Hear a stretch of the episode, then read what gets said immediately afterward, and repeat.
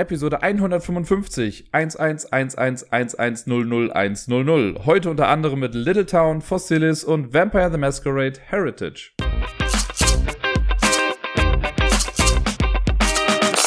Hallo und herzlich willkommen zur letzten Folge vom Ablagestapel im Jahr 2020. Verrückt, schon wieder ist ein Jahr rum.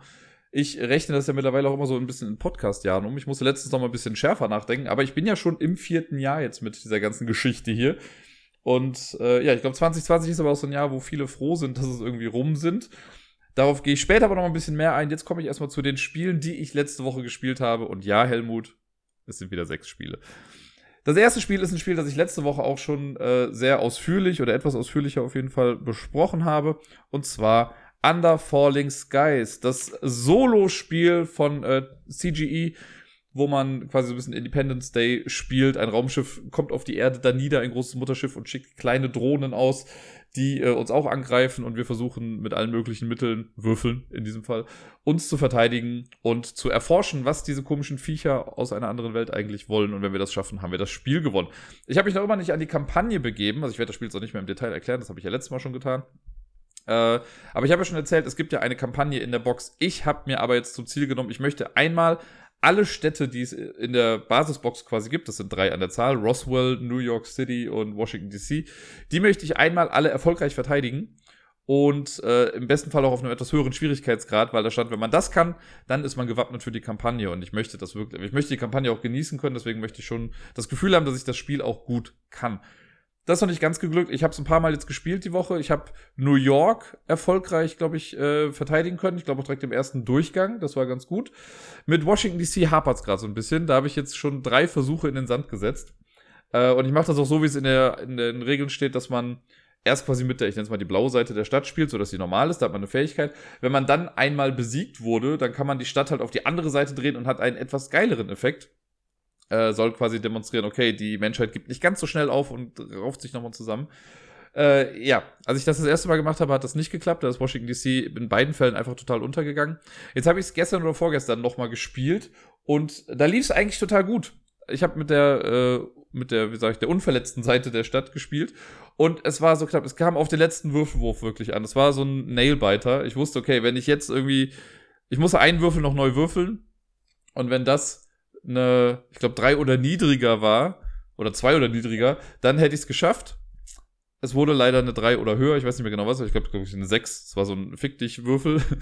Äh, und dann habe ich es leider nicht geschafft, weil dann ein, eine Drohne zu weit nach unten gekommen ist und quasi in meine Basis gelandet ist. Sonst hätte ich das noch irgendwie abwenden können. Äh, das hat leider nicht mehr hingehauen. Aber das mag ich daran, dass es das so knapp ist und nicht so vorhersehbar. Es gibt ja auch viele Spiele im Solo-Modus, wo man ja dann auch irgendwann weiß, ja, okay, das wird sowieso nichts. Ich will nicht abstreiten, dass das bei Underfalling Skies nicht auch manchmal der Fall ist. Ich hatte auch schon Partien, wo ich einfach schon relativ schnell gesehen habe, so, okay, ich brauche eigentlich noch mindestens drei Züge, um, oder drei Runden, um äh, mein Forschungsziel zu erreichen. Ich habe aber nur noch zwei, weil das Mutterschiff dann schon auf dem Endgame-Feld ist. Hm, schade Schokolade. Jetzt habe ich auf jeden Fall aber auch ein paar Mal gespielt mit den schwierigeren Seiten des Himmels. Also man kann ja, man soll ja am Anfang dann sagen, auf welcher Bedrohungsstufe man spielen will. Ich habe jetzt drei genommen und dann mischt man diese Himmelsfelder, mit denen man diese große Bahn macht. Äh, und dann nimmt man drei Random-Teile und dreht sie auf die andere Seite. Die ist dann halt ein bisschen schwieriger. Äh, und dann passiert dann einfach ein bisschen mehr mit den Raumschiffen. Das habe ich versucht. Einmal habe ich es auf Stufe 2 geschafft. Stufe 3 ist das, wo ich gerade dran scheitere. Also es kann sein, dass es gar nicht die Schuld von Washington DC ist, sondern es ist einfach die Schuld der Bedrohungsstufe. Aber ich gebe nicht auf. Washington ist die letzte Stadt, die ich noch verteidigen muss. Wenn das geklappt ist, werde ich mich an die Kampagne begeben. Ich habe da richtig Bock drauf. Ich freue mich da so drauf. Ich glaube, es sind irgendwas waren es acht verschiedene Spiele oder so oder acht Stationen, die man dann durchgeht. Das kann nur gut sein. Das Spiel hat bisher nicht aufgehört, mich zu begeistern. Am Wochenende durfte ich mit dem lieben Tobi auch noch mal ein bisschen was spielen. Ich habe ihn irgendwann mal nachts angehauen und gefragt, ey, hast nicht Bock? Und er hat gesagt, ja. Und geile Geschichte, ich weiß. Na, auf jeden Fall haben wir im Tabletop Simulator zwei Spiele gespielt und zwei Spiele, die ich selber noch nicht kannte. Eins, das über das ich jetzt spreche, ist schon ein bisschen älter, in Anführungszeichen, ist letztes Jahr rausgekommen. Äh, das heißt, Little Town ist bei Yellow, glaube ich, rausgekommen. Und das ist ein, äh, ja, ein nettes, kleines, man könnte es als Worker Placement Spiel bezeichnen. Worker Placement Spiel. Ähm, wir haben es halt nur zu zweit gespielt und man kann es mit bis zu vier Leuten spielen. Es ist ein sehr einsteigerfreundliches, sehr cooles, sehr schön designtes und sehr simples Spiel. Das aber, glaube ich, also dadurch, dass man noch ein paar mehr Sachen mit reinhauen kann, auch später noch ein bisschen komplexer ist und auch für viel Spieler nicht langweilig wird. Little Town müsst ihr euch so vorstellen. Ihr habt vor euch ein Board. Auf diesem Board ist eine kleine Landschaftsfläche mit einem Raster drauf, so ein quadratisches Raster. Und äh, da sind auf so ein paar Feldern sind schon Sachen vorgedruckt, der Großteil ist aber Gras, also einfach so ein Feld. Die Sachen, die drauf gedruckt sind, sind entweder ein Teich, also Wasser, Bäume oder Steine. Mehr gibt's da erstmal nicht und auch nicht ganz so viele. Jeder Spieler startet mit äh, einer bestimmten Anzahl an Gebäuden, das sind so kleine Häusermiepel und Arbeitermiepel, das ist je nach Spielerzahl äh, anders. Bei uns war es jetzt, weil wir zu zweit gespielt haben, fünf Arbeiter und sieben Häuser. Dann kriegt jeder Spieler, je nach Spielerzahl, so ein paar Secret Objectives, die man einfach auf die Hand bekommt. Und es gibt eine Auslage an Häusern, die man im Spiel bauen kann. Es gibt immer äh, Getreidefelder, das sind, glaube ich, fünf Stück gewesen, die kommen auf so ein spezielles Feld auf dem Board. Und dann gibt es zwölf, wir haben mit den Basisgebäuden gespielt, die haben so einen kleinen Vogel unten rechts an der Ecke, damit, da weiß man, dass man mit denen spielen sollte, wenn man das das erste Mal macht. Der Tobi kannte das schon, aber ich ja noch nicht, deswegen haben wir mit den Basisdingern gespielt.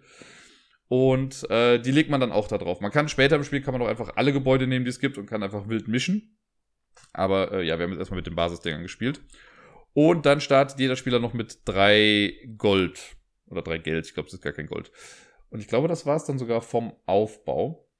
Ja, und dann geht das Spiel eigentlich los. Und das ist sehr, sehr simpel. Wenn man am Zug ist, macht man eigentlich eine von zwei Aktionen. Die erste Aktion, die man machen kann, ist äh, einen Arbeiter einsetzen und sammeln und aktivieren oder etwas bauen. In beiden Fällen braucht man einen Arbeiter.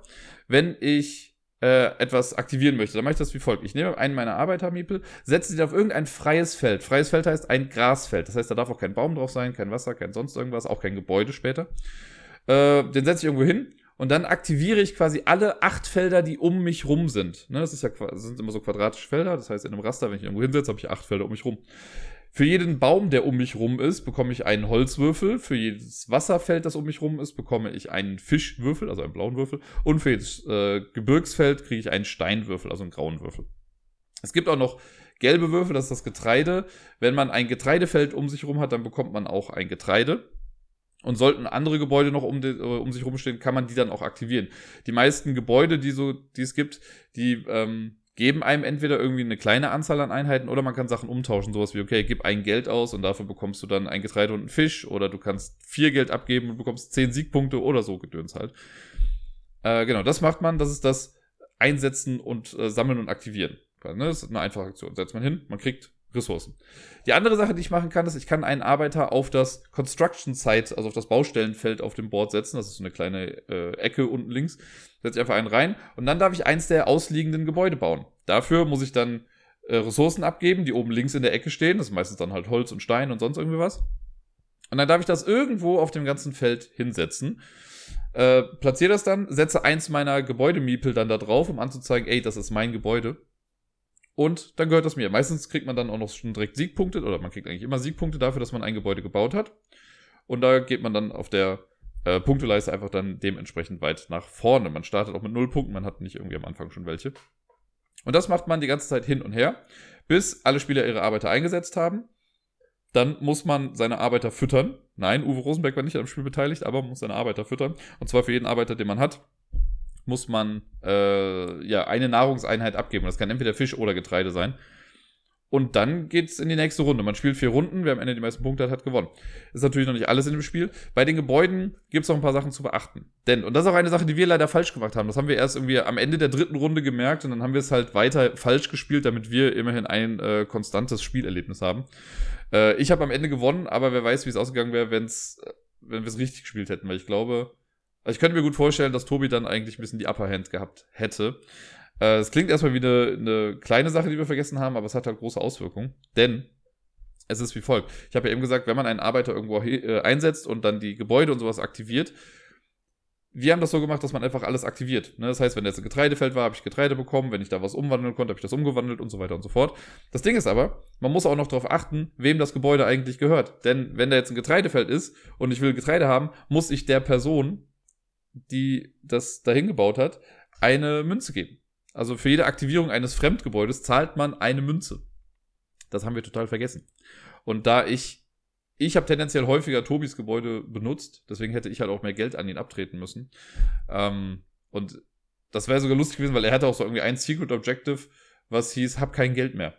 Damit hätte ich ihn eigentlich so ein bisschen nerven können und hätte ihm immer wieder Geld geben können, das er dann wieder ausgeben musste. Äh, die Secret Objectives, die hat man übrigens auf der Hand und wenn man was erfüllt, was da drauf steht, dann legt man das einfach hin und kriegt auch nochmal zwei oder drei Siegpunkte. Das ist jetzt nichts groß, also es, hat, es sind keine riesigen Secret Objectives wie äh, sei am Ende Herrscher der Welt, sondern einfach nur so, ja, bau ein Gebäude, das das macht oder mach dies und jenes und dafür kriegst du halt zwei oder drei Punkte. Ähm, ja, das haben wir halt vergessen, das mit dem Bezahlen. Ansonsten ist es ja, eigentlich war es das mit den Regeln so an sich, glaube ich. Ich gehe nochmal gerade im Kopf alles durch, aber das war's. Man, also die Runden gehen super schnell. Ne? Man hat, wir hatten jetzt fünf Arbeiter, platzierst du, ne? wenn du was sammelst, ist eh schnell. Also gerade in den Anfangsrunden, ne, platzierst du irgendwie, okay, kriegst du wie vier Rohstoffe im besten Fall, legst das dann bei dir hin, dann ist der nächste schon wieder dran. Wenn du was baust, geht's auch super schnell. Und ja, später kommt es dann so ein bisschen wirklich darauf an, okay, wo platziere ich ein Gebäude, damit ich das Maximum rausholen kann. Weil du kannst halt auch schöne Kombo-Sachen ausbauen. Wir hatten eine Stelle, wenn du da einen Miepel hingesetzt hast, dann hast du zum einen durch das angrenzende Gebirge zwei Steine bekommen und du konntest das Gebäude aktivieren, das gesagt hat, wenn du zwei Steine abgibst, bekommst du fünf Siegpunkte. Und das war eine ganz coole Kombo, weil du die Steine dann gar nicht erst nehmen musstest. Du legst sie nur dahin und hast halt direkt die Siegpunkte genommen. Und da kann man nette Sachen bauen. Und das ist nett. Also man kann auch auf der Rückseite des Boards noch spielen. Das ist die Anordnung der Felder noch ein bisschen anders, aber an sich ist das Spiel sonst komplett gleich. Mir hat das echt gut gefallen. Ich fand das echt schön. Also wirklich so ein, also Tobi meinte auch, das ist so ein gutes, einsteigerfreundliches Worker-Placement-Spiel. Ich tue mich mit dem Begriff Worker Placement noch ein bisschen äh, schwer, weil für mich ist Worker Placement sowas, okay, du hast eine fixe Felderanzahl, irgendwie sowas, ne? Wenn man sowas wie Stone Age zum Beispiel nimmt, da hast du halt auch bestimmt einfach nur Felder, wo du halt Arbeiter drauf einsetzt. Hier hast du das theoretisch ja auch, aber das ändert sich ja immer so ein bisschen. Also die Worker Placement Felder ändern sich, ne? Klar, setze ich meinen Arbeiter auch irgendwie ein und bekomme dann bestimmte Sachen. Äh, es ist halt ein variables Worker Placement Spiel dann vielleicht in dem Sinne. Aber sehr cool, sehr liebevoll gemacht. Ähm, das ist so ein Spiel, ich glaube, also wie ich eben schon gesagt habe, ne, du kannst das super mit Leuten spielen, die noch nie mit sowas in Berührung gekommen sind, weil die Regeln so schön gestreamlined sind. Das ist aber auch so ein Spiel, was ich, ne, wenn ich jetzt hier zum Beispiel Bayer und Pier zu Besuch habe und wir hätten noch eine halbe Stunde oder sowas, dann kann man das wirklich schnell rauskramen, spielen und ja, mit Leuten, die halt schon Spielerfahrung haben, ist das einfach so ein netter Absacker vielleicht für so einen, für einen Spieleabend. Und das gefällt mir echt ganz gut. Ich, äh, das wäre so ein Spiel, was ich auf lange Sicht gesehen, glaube ich, dann auch ganz gerne noch für hier zu Hause dann hätte. Äh, solange muss ich mich noch mit der Tabletop Simulator Version äh, zufrieden geben, die aber auch sehr gut umgesetzt ist und sehr viel Spaß gemacht hat. Das zweite Spiel, das ich mit Tobi im Tabletop Simulator gespielt habe, ist äh, Fossilis. Fossili, ich weiß gar nicht genau, wie man es genau ausspricht. Also Fossilis wie Fossilien, nur hinten mit IS. Fossilis. Ist ja auch egal. Ist ein Spiel, bei dem es um Fossilien geht. Wer hätte damit nur rechnen können? Äh, und zwar Dinosaurierfossilien, um genau zu sein. Ein kleines Ausgrabungsspiel, das vom Thema her voll mein Ding ist. Ich fand das super schön und das ist auch das, was mich, glaube ich, am Anfang am meisten äh, angesprochen hat. Ich glaube, ich hatte das ja sogar in meiner großen, großen Liste der Spiele, die auf der, äh, in Anführungszeichen, Spielemesse vorgestellt werden sollten oder sowas. Da war das, glaube ich, auch. Kann auch sein, dass ein Kickstarter-Spiel vorher war, wie auch immer. Ich weiß es gar nicht ganz genau. Es ist jetzt auf jeden Fall da und wir haben es mal gespielt. Ich habe das gesehen und ich wollte es unbedingt testen. Im Tabletop Simulator hat es den großen Vorteil, dass einem der Aufbau abgenommen wird, denn der ist nochmal so ein bisschen tricky im richtigen Spiel. Im richtigen Spiel ist nämlich wie folgt. Man hat so ein kleines Plastik-Insert irgendwie vor sich mit, lass mich nicht lügen, ich glaube, es sind 25 Mulden. Also so ein Raster 5x5. Und äh, es gibt so verschiedene Knochen, die man im Spiel hat. Ne? Es gibt Schädel, Rippen, äh, Körper, also hier so Beine, normale Knochen, wie halt so ein Knochen aussieht, äh, Zähne, Hüften. Ich glaube, das war's. Und, und, ja, nee, doch. Ja, kann, ist ja auch egal. Es gab auf jeden Fall ein paar Knochen. Und die nimmt man irgendwie und verteilt die so einigermaßen random auf diese 25 Mulden. Und dann gibt es so ein Einschubsding, das schiebt man dann da rein. Das wird später das Scoreboard. Das haben sie eigentlich ganz nett gemacht. Das schiebt man dann so da rein und dann schüttelt man das doch mal kurz ein bisschen äh, damit sich die Steine und die, äh, die Steine, die äh, Knochen und Hämmer, äh, genau, es sind noch verschiedene so Hammer-Werkzeug, kleine Dinger sind da drin, damit die sich nochmal ein bisschen random verteilen. Dann lässt man dieses Ding aber da drauf und dann baut man da drauf die äh, Ausgangssituation sozusagen. Das sind so viereckige Plättchen, so aus Plastik, so ein bisschen dicker. Und äh, die werden dann gestapelt nach, ich weiß gar nicht genau, wie das gemacht wird, aber irgendwie werden die gestapelt. Und dann äh, zieht man dann am Ende dieses Ding, was man vorher einmal draufgelegt hat, das zieht man dann so schnell einmal unten raus, sodass dann die Plättchen, die man jetzt gerade gestapelt hat, die liegen jetzt genau auf den Mulden drauf. Und das andere Ding kann man dann als ähm, Scoreboard nehmen. genau, kurzer, kurzer Brainfart. Äh, und ich glaube, sogar eine Ablage für Karten, sowas ist da auch noch mit drauf. Ja, und dann geht's los. Jeder Spieler hat so ein kleines Tableau noch vor sich. Und ähm, das Problem, was wir hatten, das sage ich jetzt schon mal direkt, die Regeln, die diesem Tabletop Simulator Modul beilagen, die sind dann immer so mit äh, integriert, haben stellenweise andere Sachen oder andere Aussagen getroffen als das, was auf unseren Playerboards stand. Und ich, wir haben dann nochmal im Internet nachgeguckt, irgendwie. Deswegen war es oft so ein bisschen, ja, okay, aber gilt jetzt das oder was ist das? Ne? Ähm, hauptsächlich das größte Problem, was wir dann hatten, äh, was wir dann so gelöst haben, dass wir gesagt haben, dass die Grafiken stimmen, ähm, dass man laut Regel nur drei Aktionen oder drei virtuelle Aktionspunkte hat äh, plus eine Gratis-Ausgrabung. Und auf den Board stand, man hat vier Punkte und eine Gratis-Ausgrabung. Wir haben das dann mit den vier gemacht. Ich glaube, das ist auch im Sinne des Erfinders, weil drei ist echt ein bisschen wenig. Äh, ja, und im Prinzip läuft so ab, ein äh, Spieler fängt an, und wenn man am Zug ist, also Startspieler wechselt auch nicht, wenn man am Zug ist, dann hat man eben diese Aktionspunkte, die man dann ausgeben kann für bestimmte Sachen. Die kosten unterschiedlich viele Sachen. Äh, wenn man damit fertig ist, dann kommt noch so eine Market-Phase, wo man sagt, Karten kaufen kann. Und dann kommt noch die Dinosaurierphase, so nenne ich sie jetzt mal. Und dann ist der nächste Spieler dran. Was man in seinem Zug machen kann, ist, jeder hat so einen kleinen Miepel, den man zu Beginn des Spiels auf ein äh, Eckfeld setzt. Das ist, steht dann da, das ist quasi die Ausgrabungsstätte, so heißt dieses Ding, wo diese ganzen Plättchen drauf sind. Es gibt Plättchen in drei verschiedenen Farben da drauf. Es gibt die gelben, das ist Sand. Es gibt die äh, rötlicheren, das ist Clay, also Lehm, würde ich mal sagen. Und es gibt die äh, grauen, das ist Stein. So. Die, äh, also man platziert sie auf eine Ecke und dann kann man halt die Aktionspunkte ausgeben. Die meisten Sachen kosten einen Punkt. Es gibt solche für einen Punkt kann man sagen, okay, ich bewege meinen Worker hier um ein bis zwei Felder in jede äh, Richtung. Also man kann auch diagonal gehen, orthogonal, wie man möchte, ein bis zwei Felder. Es ist dann auch egal, ob man jetzt äh, eine Ebene nach oben geht, weil die Türme sind unterschiedlich hoch mit diesen Sandsteinen und Lehmplättchen. Dann kann ich also einfach mich frei bewegen. Dann kann ich für eine Aktion sagen, ich weiß schon gar nicht mehr, was man alles tun kann. Aber so das Hauptding, was man eigentlich machen kann, ist, man kann diese Sanddinger halt entfernen und man muss die wegwischen. So kann man sich das vielleicht vorstellen, weil man nimmt die nicht einfach weg, sondern äh, wenn ich jetzt am Rand bin und ich habe da so ein Sandteil, dann schiebe ich das quasi runter von, dem, von der Ausgrabungsstätte. Und alle Sachen, die ich runterschiebe, die bekomme ich dann in meinen Vorrat. Auf diesem Plättchen sind nämlich so Fragmente drauf, so heißt das da. Da gibt es drei verschiedene, so eine Art Währung, könnte man sagen. Es gibt Fußabdrücke, Eier und ähm, Bernstein. Das sind, glaube ich, die Sachen, also Amber. Das sammelt man dann da und damit kann man sich später halt dann diese ganzen Karten aus dem Markt kaufen und so. Um ein Sandplättchen zu verschieben, brauche ich nur einen Aktionspunkt. Um Lehm zu verschieben, brauche ich zwei Aktionspunkte und um Stein zu verschieben, brauche ich drei Aktionspunkte. Und bei dem Verschieben muss man darauf achten, es kann natürlich sein, dass ich nicht einfach frei verschieben kann, weil da noch daneben an noch ein Plättchen ist, weil ich könnte theoretisch auch eins aus der Mitte verschieben. Und da ist dann die Regel, dass ähm, Stein kann alles verschieben, Lehm kann nur Lehm und Sand verschieben und Sand kann nur Sand verschieben. Also es ist so eine Abstufung quasi. Das heißt, ich kann das nicht, wenn ich jetzt Sand gegen Stein schiebe, dann bleibt der Sand halt da, wo er ist, weil er nicht den Stein wegbewegt. Aber wenn ich einen Stein verschiebe, geht der Sand davor halt eben mit. So kann man sich das vielleicht irgendwie vorstellen. Irgendwann wird es dann ja mal passieren, dass man ein Loch hat oder ein Feld, wo kein Sand, kein Stein, kein Leben mehr drüber ist und dann kann man in das Loch da reingucken und dann offenbaren sich im besten Fall Knochen. Und die kann man dann halt ausgraben. Äh, um, ach genau, eine Aktion für einen, äh, also eine Sache, die man für eine Aktion machen kann, ist auch sich Plaster holen. Ich weiß nicht, wie sie es im Deutschen irgendwie übersetzen wollen, falls es jemals ins Deutsche kommt. Äh, Plaster, wir wussten nicht ganz genau, was das repräsentieren soll, aber ist im Prinzip sowas wie Geld oder so, kann man sagen. Das sind so kleine Holz, also kleine weiße Würfel einfach nur. Ähm, für eine Aktion kann ich mir einen nehmen.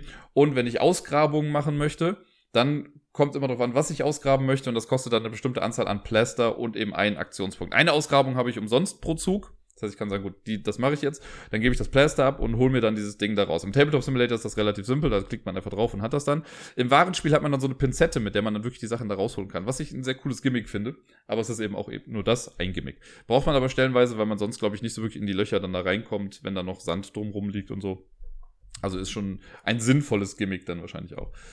Äh, genau, die Knochen sammle ich dann auf meinem Tableau erstmal und mache dann so meinen Zug. Es kann im Spiel auch sein, dass ich mal äh, von der Ausgrabungsstätte runterfalle oder runtergefallen werde, weil wenn ich etwas verschiebe, auf dem ein Gegner steht, ja, dann fällt er halt mit runter. Das ist ein bisschen, das hat so ein Take-That-Mechanismus. Einmal haben wir das gemacht, oder habe ich das gemacht, muss ich sagen. Einmal habe ich Tobi vom Board runtergekickt, äh, weil ich auch schon gesehen habe, okay, der gewinnt sonst Haus hoch. Spoiler, er hat Haus hoch trotzdem gewonnen. Äh, aber sonst wäre es wahrscheinlich noch mehr gewesen. Äh, und dann kann man für einen Aktionspunkt auch wieder zurück auf das Board draufkommen oder man kann Sand irgendwo reinsetzen, orthogonal angrenzen. Naja. So. wenn ich mit meinem Zug fertig bin, wenn ich irgendwie auf dem Board da rumgewandert bin und vielleicht was ausgegraben habe und so, dann komme ich danach in die Market-Phase. Und es gibt zwei verschiedene Kartenarten, die ich kaufen kann. Zum einen gibt es Tools und Supplies. Supplies ist sowas wie, okay, nimm dir die Karte für, keine Ahnung, zwei Bernstein und dann kriegst du drei Plaster und vier Siegpunkte am Ende des Spiels. Oder du kriegst einen Knochen, den du dann auch noch benutzen kannst.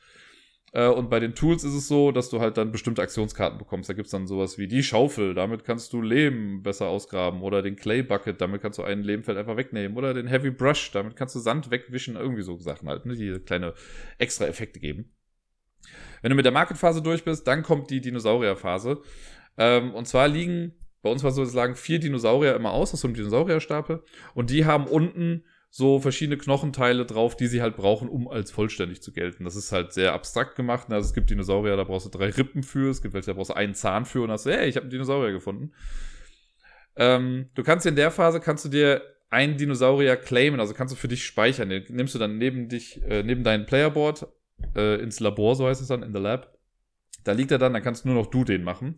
Man kann aber Dinosaurier zu jeder Zeit im Spiel fertigstellen. Das heißt, wenn ich alle Knochen habe für einen Dinosaurier, der irgendwie oben in der Auslage ist, dann äh, kann ich den perfekt scoren. Das perfekte Scoring ist immer größer als das Teilscoring. Angenommen, man hat jetzt einen Dinosaurier, zum Beispiel das, was ich eben sagte, der mit den drei Rippen, den hatte ich zum Beispiel. Äh, jede Rippe einzeln gibt dir sechs Punkte. Das heißt, ich kann im Spiel auch sagen, wenn ich den in meinem Labor habe, könnte ich sagen, ach guck mal, ich habe nicht alles für den Dinosaurier, aber ich will die Punkte trotzdem haben. Deswegen gebe ich jetzt nur zwei von drei Rippen ab, bekomme dafür zwölf Punkte und habe den Dinosaurier aber gewertet. Das geht auch. Wenn ich den aber komplett score, also mit drei Rippen, gibt das nicht 18, sondern sogar 24 Punkte. Also es gibt da nochmal so einen kleinen Bonus drauf.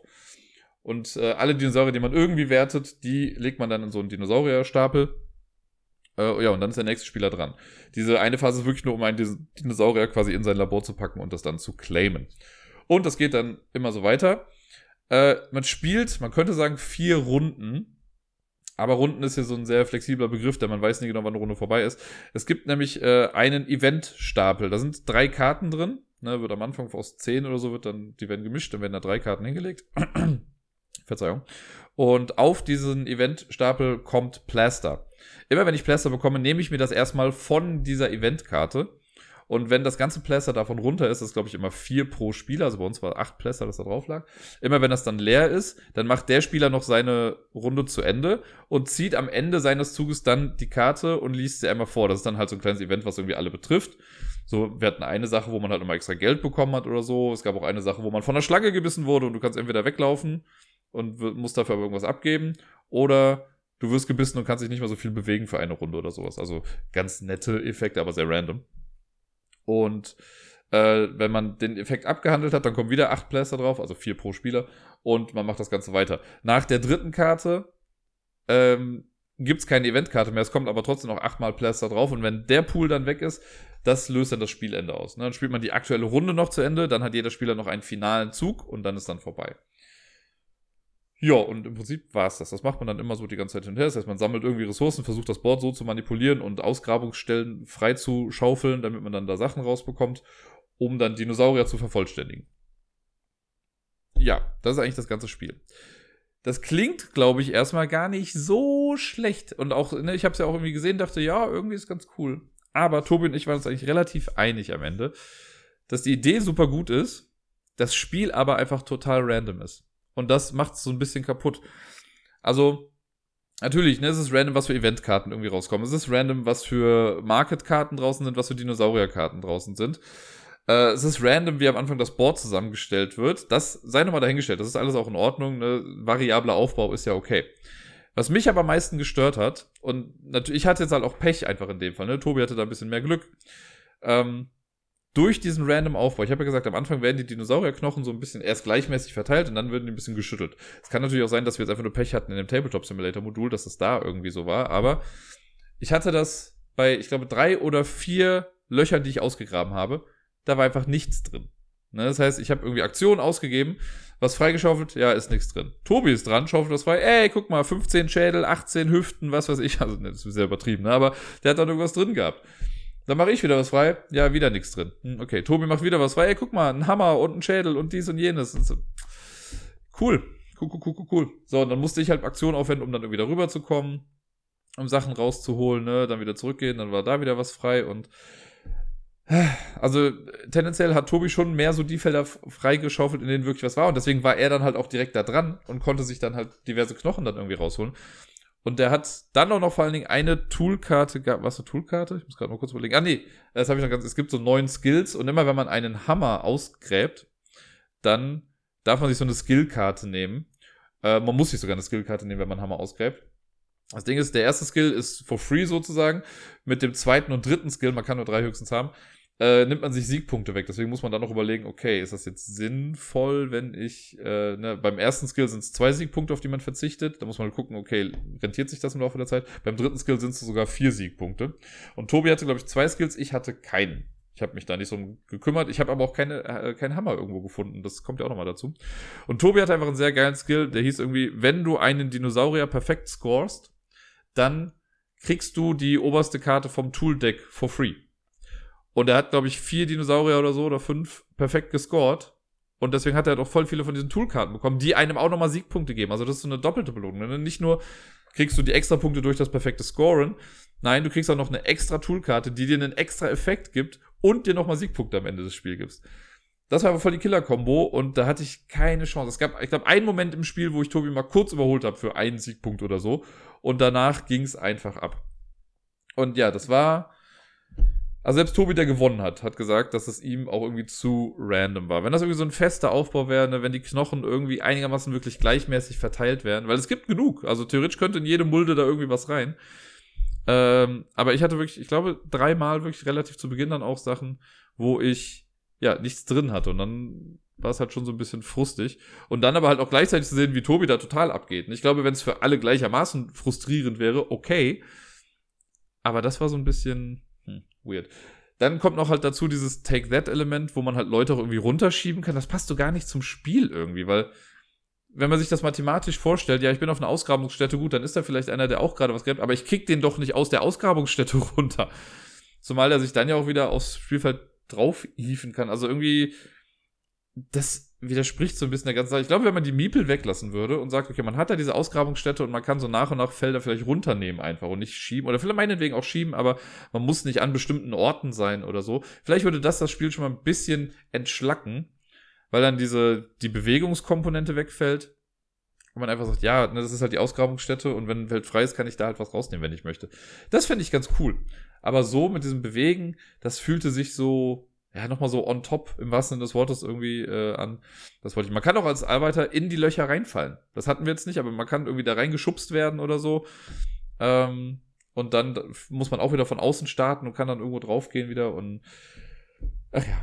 Nee, nee. Leider, also die Idee war irgendwie ganz cool, habe ich ja gesagt, ne? Dieses Setting gefällt mir total gut aber da hätte man ein wesentlich besseres Spiel draus machen können. Ich weiß, es gibt, ich hatte das glaube ich auch in meiner Topliste da, es gibt noch ein anderes Spiel, wo es auch irgendwie darum geht, Dinosaurier auszugraben. Das ist irgendwas mit Hexfeldern. Das müsste ich nochmal tracken, äh, weil man da auch so Skelette dann zusammensetzt. Das wäre dann vielleicht mal eine Alternative, um mal zu gucken, ob das das vielleicht irgendwie anders umsetzt. Ist halt lustig, dass irgendwie genau zwei Spiele jetzt mit dem gleichen Thema dann irgendwie rausgekommen sind. Aber das kennt man ja auch aus der Filmbranche. Da kommen ja auch ganz oft, gerade bei Animationsfilmen, kommt ja gefühlt genau der gleiche Film von zwei verschiedenen Studios dann raus. Ähm, ja, mal gucken. Also, Fossilis ist bei uns jetzt nicht wirklich gut angekommen. Nette Ideen auf jeden Fall. Es sieht auch toll aus und ich glaube, wenn man das wirklich vor sich stehen hat, ist das auch ganz cool.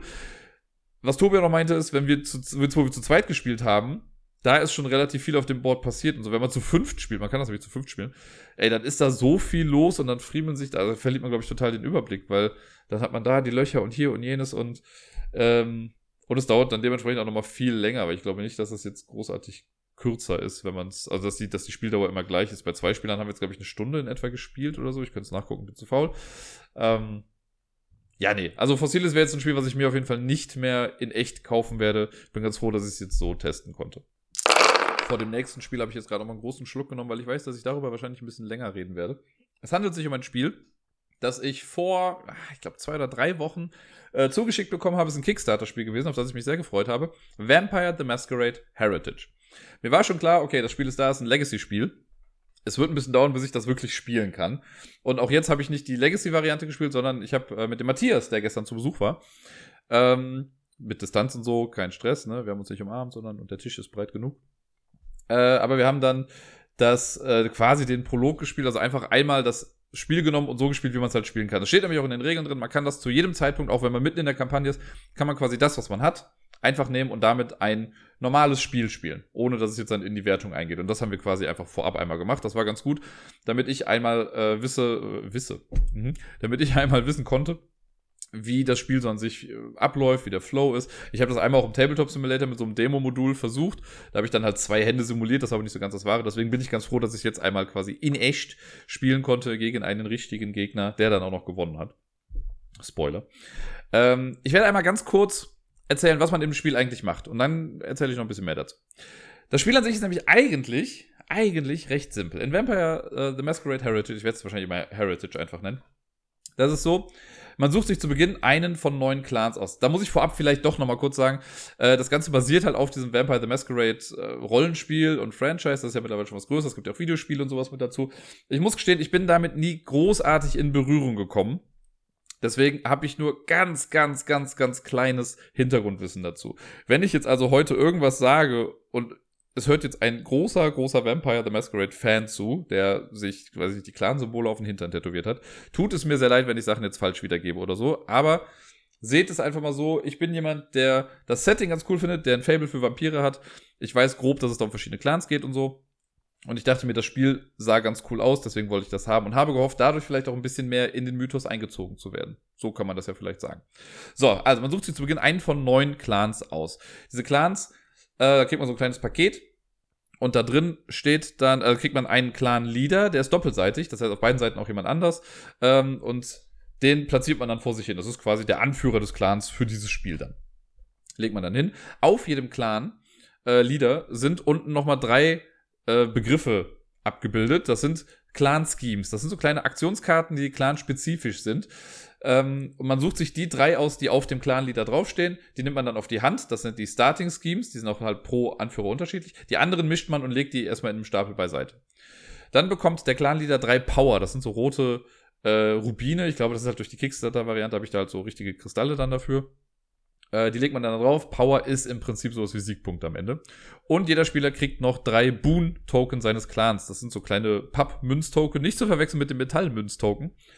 Die ähm, legt man auch zu sich. Boon-Token, kann ich schon mal sagen, das sind Sachen, die man tendenziell auch anderen Spielern geben kann. Und am Ende des Spiels kriegt man für jedes Boon-Token, das man hat, egal ob eigene oder fremde, kriegt man auch nochmal einen Siegpunkt. Das ist so die Standard-Aussage, äh, die man selber vor sich liegen hat. Dann äh, macht man noch die allgemeine Auslage fertig. Und zwar gibt es ein Board, auf dem der Vampirstapel, ich weiß, Recruitment-Stapel irgendwie liegt. Das ist ein äh, Deck aus 24 Karten, die alle gesleeved sind am Anfang. Das ist ganz nett. Äh, die sind auch schon pre-sleeved. Und der Grund dahinter ist, die sind doppelseitig halt auch. Und im Laufe der Kampagne ist dann so, dass man dann bestimmte Leute zu Vampiren umwandeln kann. Und dann nimmt man die quasi raus, dreht die rum und dann sieht man die Vampirseite von denen. Das ist echt sehr cool gemacht. Ähm, hier im, in dem Prologspiel hatten wir das jetzt natürlich noch nicht, weil wir da noch niemanden großartig umgewandelt haben man hat eine Auslage aus fünf Personen und darüber gibt es noch eine Reihe für Missionen.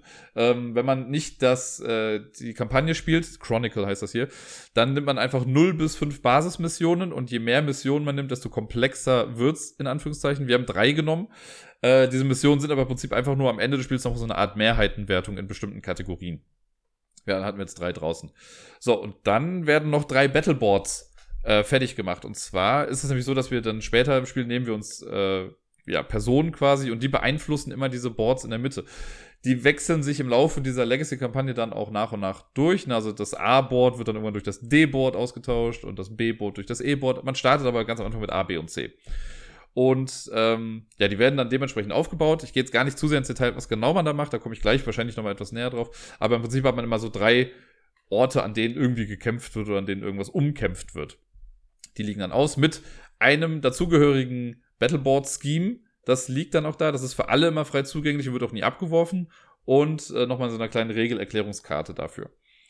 Dann geht das Spiel los. Wenn ich am Zug bin, äh, achso, und pro Spieler, äh, je nach Spielerzahl endet das Spiel nach einer anderen Anzahl an Runden. Wir haben es zu zweit gespielt, deswegen haben wir zehn Runden gespielt. Spielt man zu viert, spielt man, glaube ich, nur acht Runden. Und wenn man zu dritt spielt, sind es neun Runden, also acht, neun, zehn. Wenn ich am Zug bin, Startspieler ist am Anfang random determined, später gibt es dann eine andere, gibt es dann etwas, was das äh, auslöst, wer Startspieler ist. Wenn ich am Zug bin, habe ich eine Aktion, die ich machen muss. und eine Aktion, die ich dazu noch machen kann. Und diese äh, optionale Aktion kann ich davor oder danach machen. Die Aktion, die ich machen muss, ist die Recruitment-Aktion. Das heißt, ich nehme mir eine der fünf Karten, die ausliegen, in meine Bloodline rein. Bei dem Nehmen muss man schon auf Folgendes achten. Die rechten drei Karten sind immer for free, die kann man sich einfach nehmen. Bei der, ich sag mal, die zweite Karte von links, die, äh, da ist unten so ein Rubin unten abgebildet. Das heißt, wenn ich die Karte nehmen will, muss ich dafür ein Power ausgeben. Die Karte ganz links, wenn ich die haben will, muss ich drei Power abgeben. Wenn ich eine Karte rausnehme, rutschen die anderen Karten aber alle nach rechts nach. Das heißt, auch die Karte, die anfangs noch drei Power gekostet hat, kostet dann nur noch eins und später dann sogar nichts mehr. Man muss also mehr ausgeben, wenn man eine Karte haben möchte, die direkt gerade reingekommen ist. Oder man muss halt ein bisschen Geduld haben. Wenn ich mir eine Karte nehme, lege ich die in meine Bloodline rein. Und da ist so ein bisschen das große Gimmick in diesem Spiel. Diese Bloodline ist so eine Art Pyramid Scheme, könnte man sagen. Oben habe ich den Clan Leader, der ist immer on top. Das ist die Nummer eins. Man kann, wenn ich einen Vampir reinlege, kann ich ihn irgendwo unter einen Vampir in meine Bloodline legen. Und dann bilden diese beiden eine Sire und Child Relationship, also quasi eine, ich sage Anführer und Kind oder so ähm, Beziehung. Das heißt, mein Clanleader ist da ich hole mir den ersten Vampir und leg den einfach unter mein Clanleader. Und dann ist mein Clanleader Sire für dieses Child. Mein Child kann aber später selber noch dann jemanden unter sich haben und ist dann selber Sire und zugleich auch Child noch. Also versteht ihr das? Jeder Sire kann drei Childs haben, drei Kinder haben. Äh, und so ja, baut man sich dann quasi so einen kleinen Stammbaum dann irgendwie aus. Also eine Bloodline heißt das hier halt. Ähm, das ist nachher nochmal wichtig, wie man die dann anordnet, aber im Prinzip, ne, ich habe einen oben, da können dann drei drunter sein und jeder von denen kann auch nochmal drei drunter haben. Das klingt jetzt erstmal so, als bräuchte man sehr viel Platz unter sich, aber man hat ja höchstens zehn Karten, da wir auch nur zehn Runden spielen. Das heißt, es hält sich so ein bisschen in Grenzen. Man kann natürlich auch eine Line komplett runterbauen, ne, das immer nur Sire, Child, Sire, Child, Sire, Child und so geht, aber äh, macht man in der Regel nicht so. Genau, den nehme ich dann und wenn ich einen Vampir dann platziert habe in meiner Bloodline, dann aktiviere ich den. So, das Aktivieren das ist so das, womit man, glaube ich, die meiste Zeit verbringt in dem Spiel. Denn die Auswahl, es gibt halt immer nur fünf zur Auswahl, das ist relativ rudimentär. Äh, wenn ich die aktiviere, muss ich auf Folgendes achten. Es gibt oben links in der Ecke gibt es quasi vier Symbole, von denen drei dann in der Aktivierung richtig sind. Und manche Vampire haben später auch nochmal Sonderfähigkeiten. Die haben irgendeinen Namen. Ankiller, Ankiller, Ancilla, Ancilla, ich weiß nicht genau, wie man es ausspricht. So heißen dann Vampire, die auf jeden Fall eine Sonderfähigkeit noch haben oder mehrere Fähigkeiten haben. Gab es jetzt in dem Spiel noch nicht großartig, deswegen war das jetzt dann auch egal. Aber die Symbole oben links, da gibt es drei, die dann wichtig sind. Und zwar kann ich gar nicht sagen, was für Symbole das sind. Das sind so kleine Hexfelder. Und es gibt eins, äh, das ich glaube, das ist das, was dann oben links ist. Das ist entweder grün oder rot. Und das befasst sich mit Battleboard A zum Beispiel in diesem Prologspiel. Da gibt es so eine Art Tug of War. Da geht es einfach nur um was, Clan Politics oder sowas ist das dann. Wenn ich einen hinspiele mit grün, also es startet auf so einem neutralen Space und ihr müsst euch vorstellen, es geht nach links und es geht nach rechts. Alles, was links ist, ist rot, alles, was rechts ist, ist grün spiele ich einen Charakter, der da rot hat, geht der Marker, der am Anfang auf der Mitte ist, geht dann ein Feld nach rot, ist er grün, geht er wieder ein Feld nach grün. Das heißt, es bewegt sich immer so ein bisschen hin und her. Der Grund dafür, äh, diese Felder haben Zahlen drauf, also erst Einser und dann Zweier. Und am Ende des Spiels bekommt jeder Vampir, der die Farbe des Siegerattributs hat, der Siegerfarbe sozusagen, also angenommen, der ist jetzt am Ende auf grün 2, dann kriegen alle Vampire, die ich habe, die grün sind, zwei Siegpunkte. Was ganz cool ist ne, oder wenn es bei Rot 1 ist, bekommen alle roten Vampire einen Siegpunkt. Sollte es einmal sein, dass das letzte Feld erreicht wird von dieser, von der Leiste, dann geht das wieder auf den neutralen Platz zurück, aber jeder Vampir bekommt jetzt schon ein Power, was ja quasi auch wieder ein Siegpunkt ist. Also man sammelt ein bisschen mehr Punkte dann dadurch. Ähm, genau, das macht man damit. Also gibt es so grün oder rot. Dann gibt es blau oder gelb. Das ist dann das zweite Board, das heißt The Beast Within oder War of the Beast Within. Da äh, geht es so ein bisschen um, ja, ich weiß gar nicht ganz genau. Da muss man auf jeden Fall konstant spielen. Man startet auf einem Feld und wenn man seinen Marker auf diesem Feld am Ende des Spiels hat, kriegt man minus drei Siegpunkte. Das ist eigentlich relativ schlecht. Ähm, das Ding ist, der Clan-Marker, da ist so ein Marker drauf, der wirklich dann dem Clan gehört, also jeder hat dann seinen eigenen da, der kann entweder eine blaue oder eine gelbe Seite haben. Je nach Clan-Leader wird die Seite da schon mit, äh, damit schon mal bestimmt. Ne? Ich hatte, glaube ich, einen blauen Leader. Das heißt, ich setze das hin mit der blauen Seite nach oben. Wenn ich dann einen Charakter nehme und der hat dann abgesehen jetzt von diesem rot-grünen Symbol noch ein blaues Symbol, also das, was ich gerade eh schon äh, oben habe, dann geht der ein Feld Richtung positive Punkte. Das dauert ein kleines bisschen. Es kommt nämlich erst nach minus 3, kommt ein paar Mal minus 2, dann minus 1, dann kommt 0 und dann kommen erst die Pluspunkte. Aber das heißt, je mehr blaue Karten ich so nach und nach hole, desto weiter komme ich in diesen Plusbereich dann rein. Sollte ich allerdings, also das ist dann easy, ne? wenn ich das ähm, spiele, was ich sowieso ausliegen habe, also oben habe, dann geht's ein Feld nach vorne. Spiele ich aber, wenn ich blau oben habe, eine gelbe Karte dann aus, dann gehe ich einen Schritt zurück und mein Marker dreht sich auf die andere Seite, sodass dann gelb auch oben ist als äh, Compensation könnte man sagen, darf ich aber dann von meinem Clan-Scheme-Stapel, den ich am Anfang ja dann zur Seite gelegt habe, nachdem ich meine drei Startkarten rausgesucht habe, nehme ich dann eine Karte und habe dann ein Scheme mehr auf der Hand. Was auch ganz cool ist, um halt ein bisschen mehr Auswahl zu haben.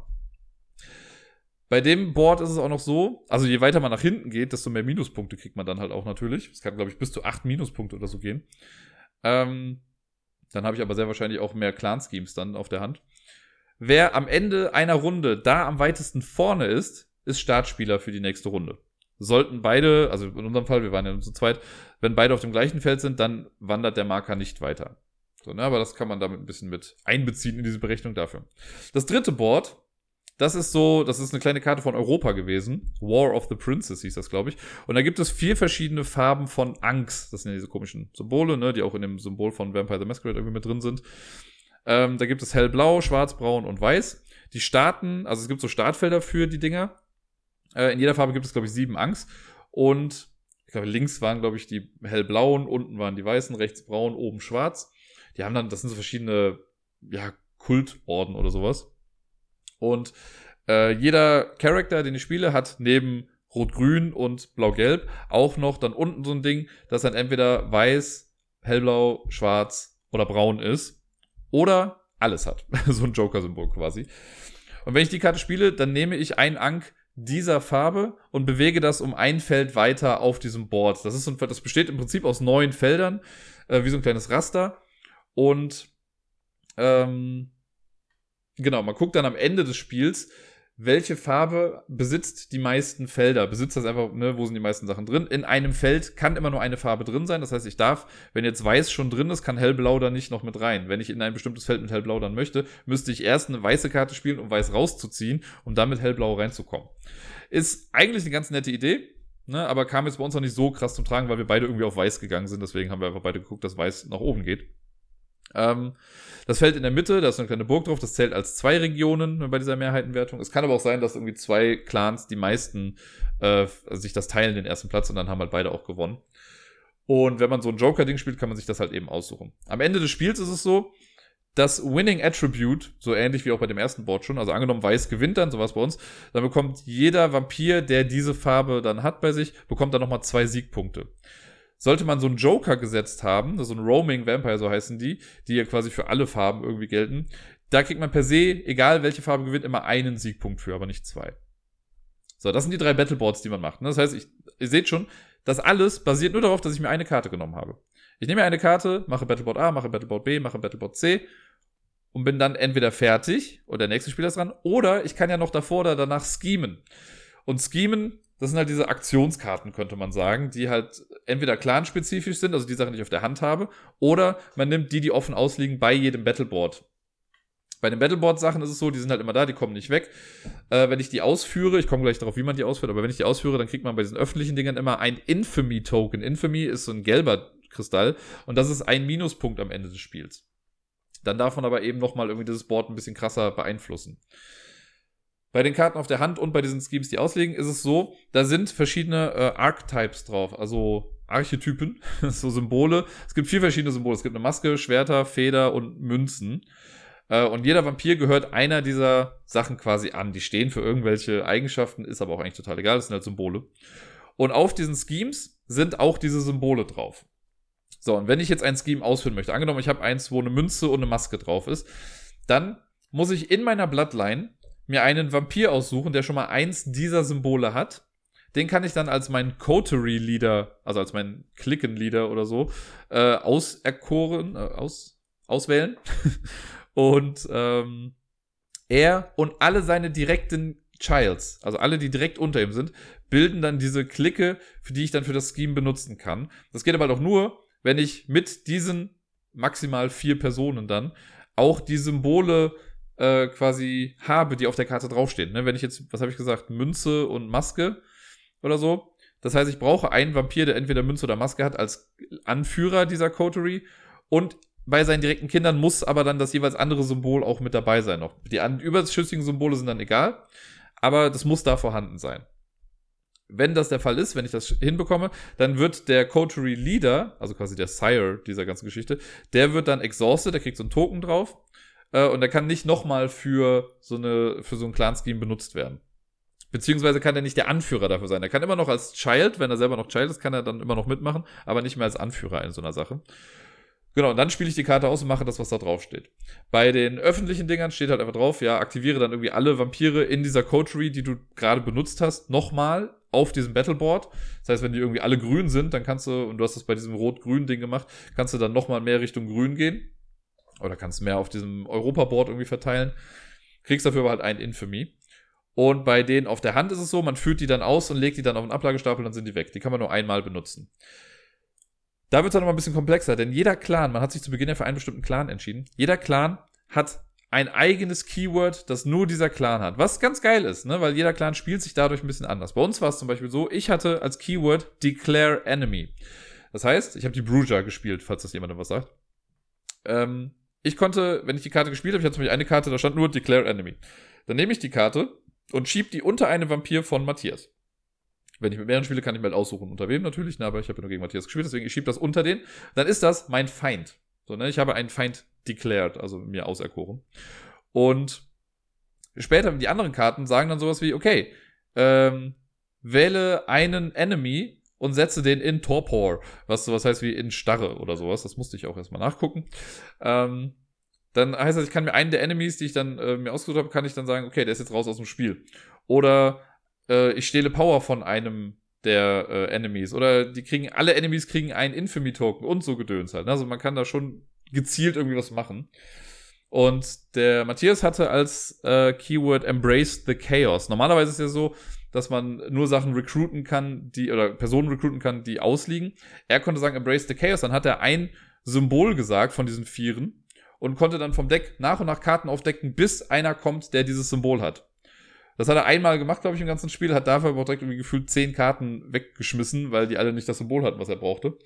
Und äh, ja, genau, deswegen, das heißt ein bisschen Embrace the Chaos, das ist dieses Ding. Und er kann Sachen reserven, das heißt, er konnte so einen Token auf äh, eine Person legen, die ich dann nicht nehmen konnte, äh, für eine Runde. Das heißt, wenn er dann wieder dran ist, konnte er die dann nehmen. Ganz nette Sachen auf jeden Fall. Äh, genau, das sind diese Schemes im Prinzip. Ne? Das heißt, man kann ein Scheme machen, vorher oder nachher. Um, manchmal auch währenddessen dann.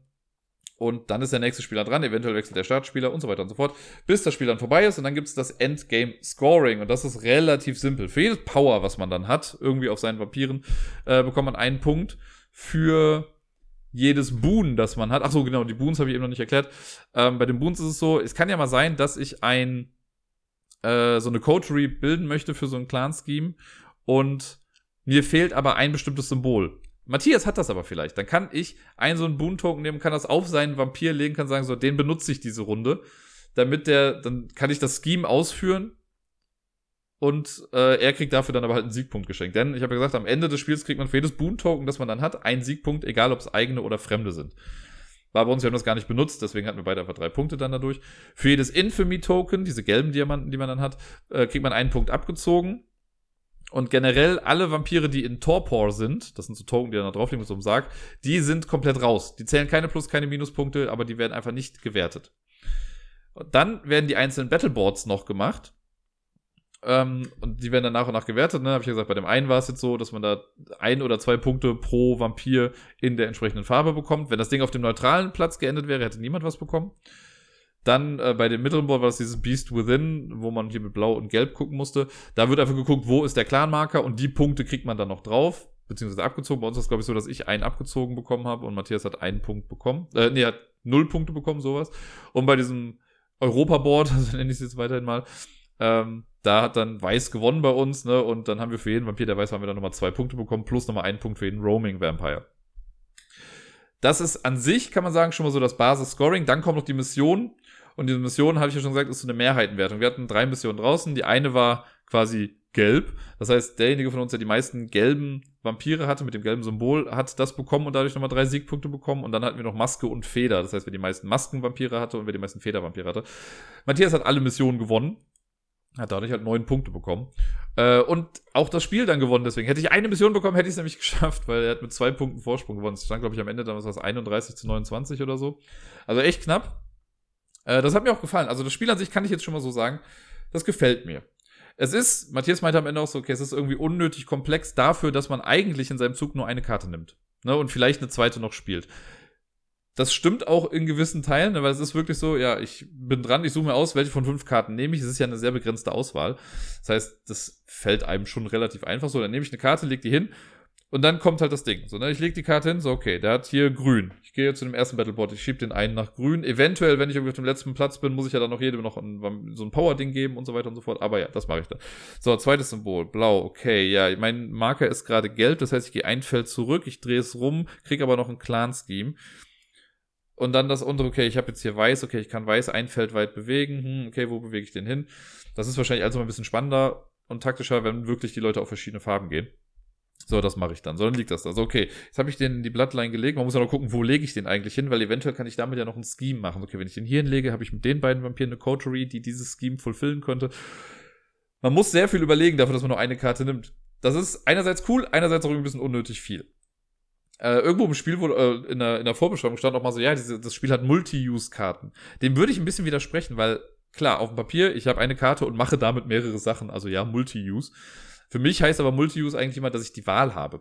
Und hier ist es eben nicht so, dass ich die Wahl habe. wenn ich einen Vampir aktiviere, muss ich alles machen, was da drauf ist. Später in der Kampagne wird es ja auch so sein, dass man, ähm, also in dem Legacy-Spiel, dass sie dann verschiedene Fähigkeiten noch haben. Die muss man dann auch ausführen. Also man hat keine Wahl, man muss das einfach ausführen. Das heißt, es ist nicht wirklich eine Free Multi-Use, sondern es ist halt so, ja, nimmst das, dann mach es auch. Das ist nochmal ein kleiner Unterschied. Ähm, durch die ganzen Schemes, es war schon cool vom Gefühl her, dass ich halt einen anderen Clan gespielt habe, so weil ich hatte halt wirklich was, was er nicht machen konnte und er hatte auch was, was ich nicht machen konnte. Gefühlt konnte ich meins aber häufiger einsetzen. Also er hatte dieses Reserve, glaube ich, zweimal gemacht äh, und einmal dieses Embrace the Chaos. Ich habe im Endeffekt, glaube ich, vier von diesen Enemy-Karten, glaube ich, rausgeholt oder so, also dann gespielt. Äh, das war dann schon ganz nett. Ja. So an sich, also ich bin mit dem Spiel an sich zufrieden. Ich freue mich auf die Kampagne. Ich weiß noch nicht, wie es spielt. Die Kampagne wird 21 Spiele umfassen. Man spielt quasi durch sieben Zeitalter hinweg durch. In jedem Zeitalter immer drei Spiele. Äh, es gibt da nochmal extra Chronicle-Regeln dann. Es gibt so wie bei Pandemic Legacy, sage ich mal, so ein, ein, ein Chronicle-Deck, das Legacy-Deck, das man so nach und nach dann durchgeht, das dann neue Sachen ins Spiel auch bringt. Es gibt Sticker, die man aufkleben muss. Ich weiß nicht, ob man Sachen kaputt machen muss. Ich glaube nicht in dem Spiel. Ähm, ja, so viel erstmal dazu. Also ich kann schon mal sagen, das Spiel in seiner Reihenform an sich gefällt mir und ich finde, also ich freue mich darauf, das dann in der Kampagne weiter zu entdecken. Zumal sich ja da noch Battleboards und sowas ändern werden und Vampire, also Personen zu Vampiren werden und dadurch stärker werden und so weiter und so fort. Das ist ganz cool. Aber, das ist ein sehr, sehr großes Aber. Leute, die Anleitung ist scheiße. Und generell habe ich, also das hat so viel im Vorfeld kaputt gemacht. Ne? Ich habe die Anleitung gelesen, habe mir Sachen angeguckt und war so enttäuscht und war so nicht niedergeschlagen, aber irgendwie, ich dachte mir, das, das geht doch besser heutzutage. Also, ich weiß gar nicht, wo ich anfangen soll. Eine der Sachen ist zum Beispiel, ne, gut, stellt euch mal vor, habe ich ja eben schon mal gesagt, stellt euch vor, ihr seid jemand, der das Setting irgendwie ganz cool findet, der so vom Gameplay dachte, oh ja, ist ganz nett, aber sonst noch keine großartige Berührung hatte mit dem Vampirmythos. Also mit dieser, mit dem speziellen Vampirmythos mit den Clans und sowas. So. Macht die Box auf, dann steht da drin äh, in der Anleitung sowas wie, ja, ne, es basiert da drauf, bla bla bla. Und unten nochmal dann so ein Absatz wie, ja, wir mussten halt, ne, es ist, basiert zwar darauf, aber es ist natürlich alles ein bisschen abstrakter gehalten. Äh, wenn dies und jenes passiert, stellt euch einfach vor, das ist einfach ein äh, Informant und sonst irgendwas. Hä? Da weiß man noch gar nicht genau, was irgendwie abgeht. Eine Seite mit Hintergrundstory vielleicht zu der ganzen Geschichte wäre vielleicht ganz geil gewesen. Hier wird aber nicht. Vielleicht kommt das in der Kampagne, aber so für Einsteiger, äh, nicht so wirklich. So, dann fängt schon an. In den Regeln steht, dann wird einmal aufgelistet, was alles drin ist. Das Problem ist, alle Karten, wirklich alle Karten, sind in Schachteln drin am Anfang. Man kriegt zwar in der Anleitung gesagt, wie die Karten aussehen, ne, so das ist dieses Deck, das ist jenes. Man kriegt aber nicht gesagt, in welcher Schachtel die drin sind. Das heißt, und vor allen Dingen für mich jetzt als, äh, als Mensch, der Legacy-Spiele sehr mag, ich bin doch eigentlich erstmal übervorsichtig und mache nicht irgendwelche Schachteln auf. Ich musste jetzt aber in jede Schachtel reingucken, um zu sehen, was wo drin ist, damit ich weiß, was sind die Karten, die ich für den Anfang brauche, weil dann steht da, ja, für den Spielaufbau nimm die fünf Basismissionen. Wo sind die? Keine Ahnung. Das wird da nicht erklärt. Mega scheiße.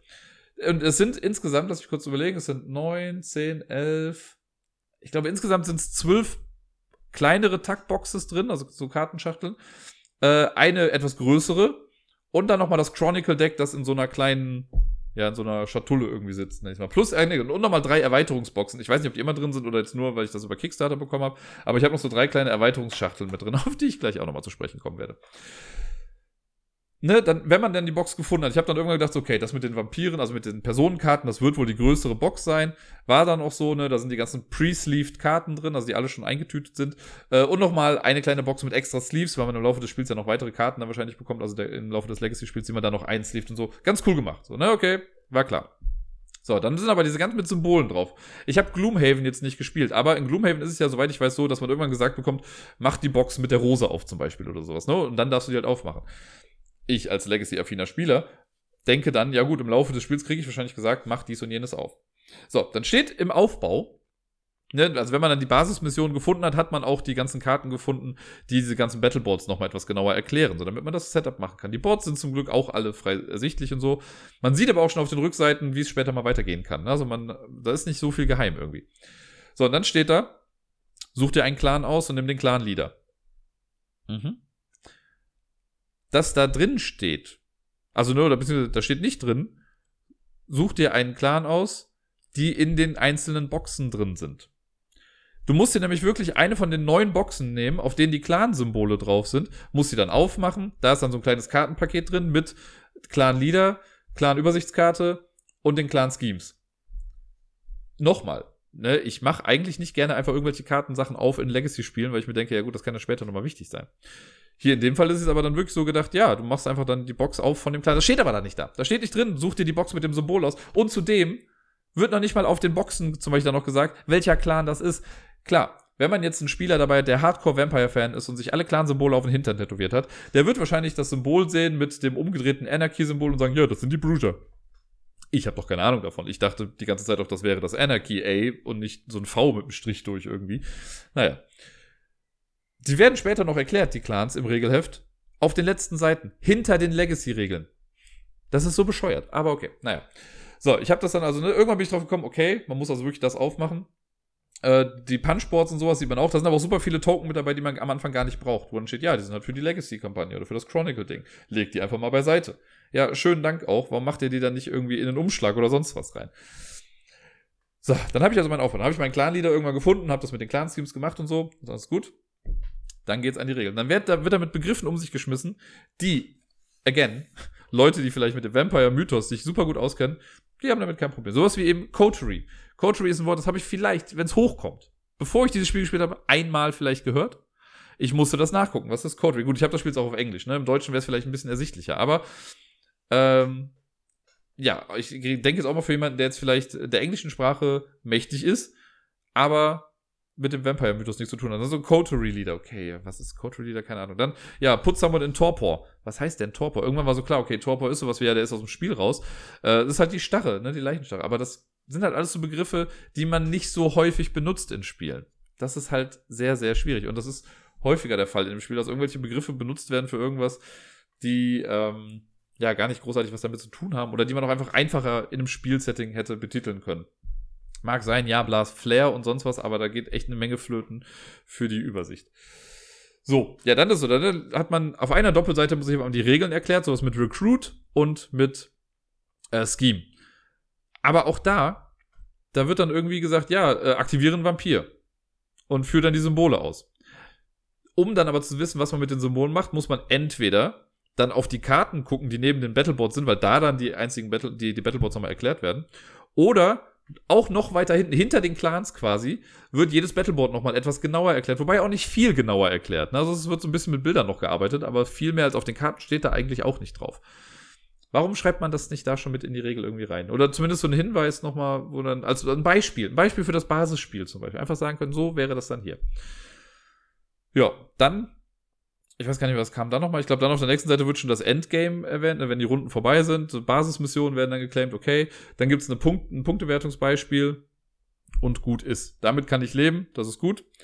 Dann kommt danach in den Regeln, sorry, meine Stimme hat sich gerade ein bisschen überschlagen, dann kommt danach in den Regeln die äh, Chronicle-Regeln. Also das, was für das Legacy-Spiel wichtig ist. Wo ich mir denke, gut, ich spiele das jetzt noch nicht, ich lese mir das noch nicht durch.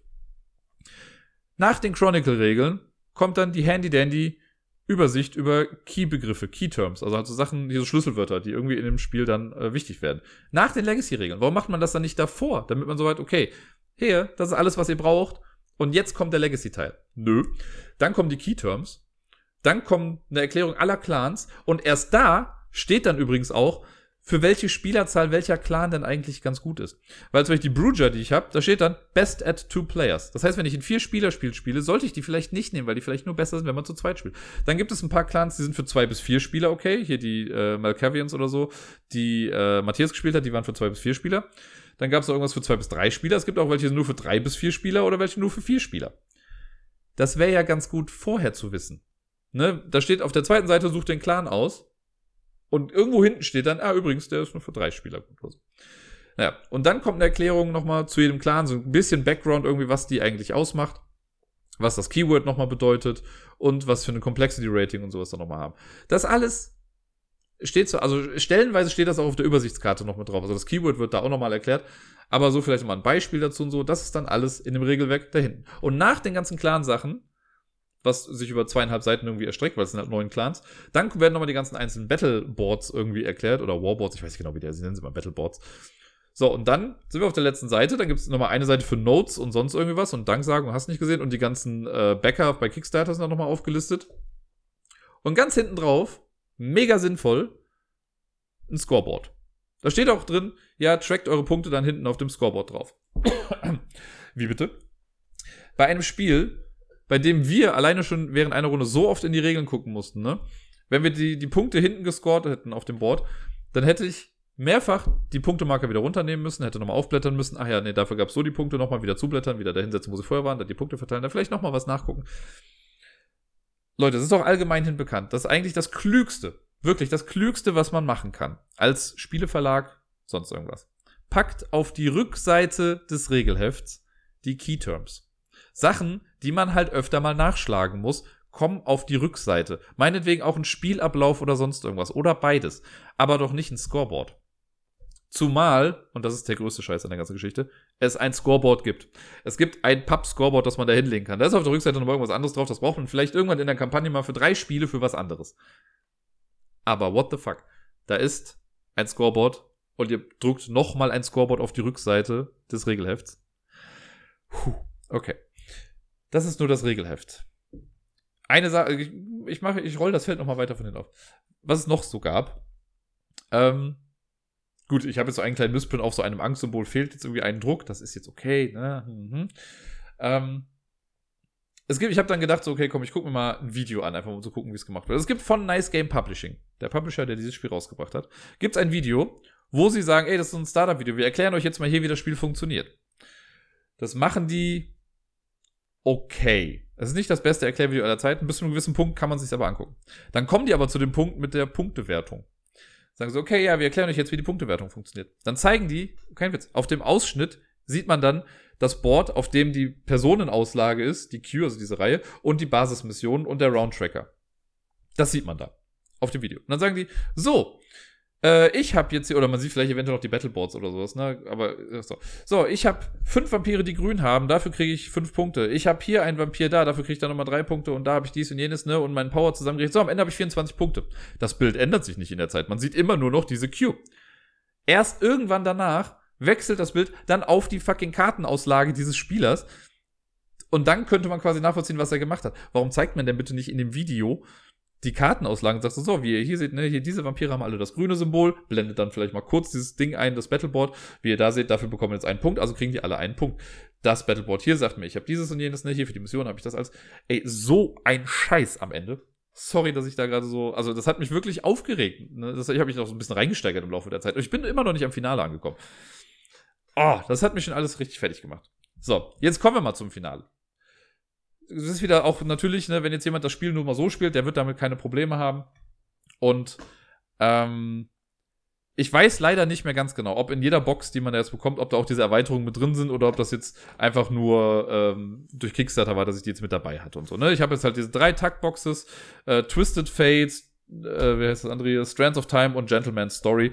Das sind so kleine Taktboxen mit jeweils nochmal irgendwie 25 bis 28 Karten, die man mit reinmischen kann oder nicht reinmischen, die man einsortiert. Wo sortiert man die ein? In das Legacy Deck.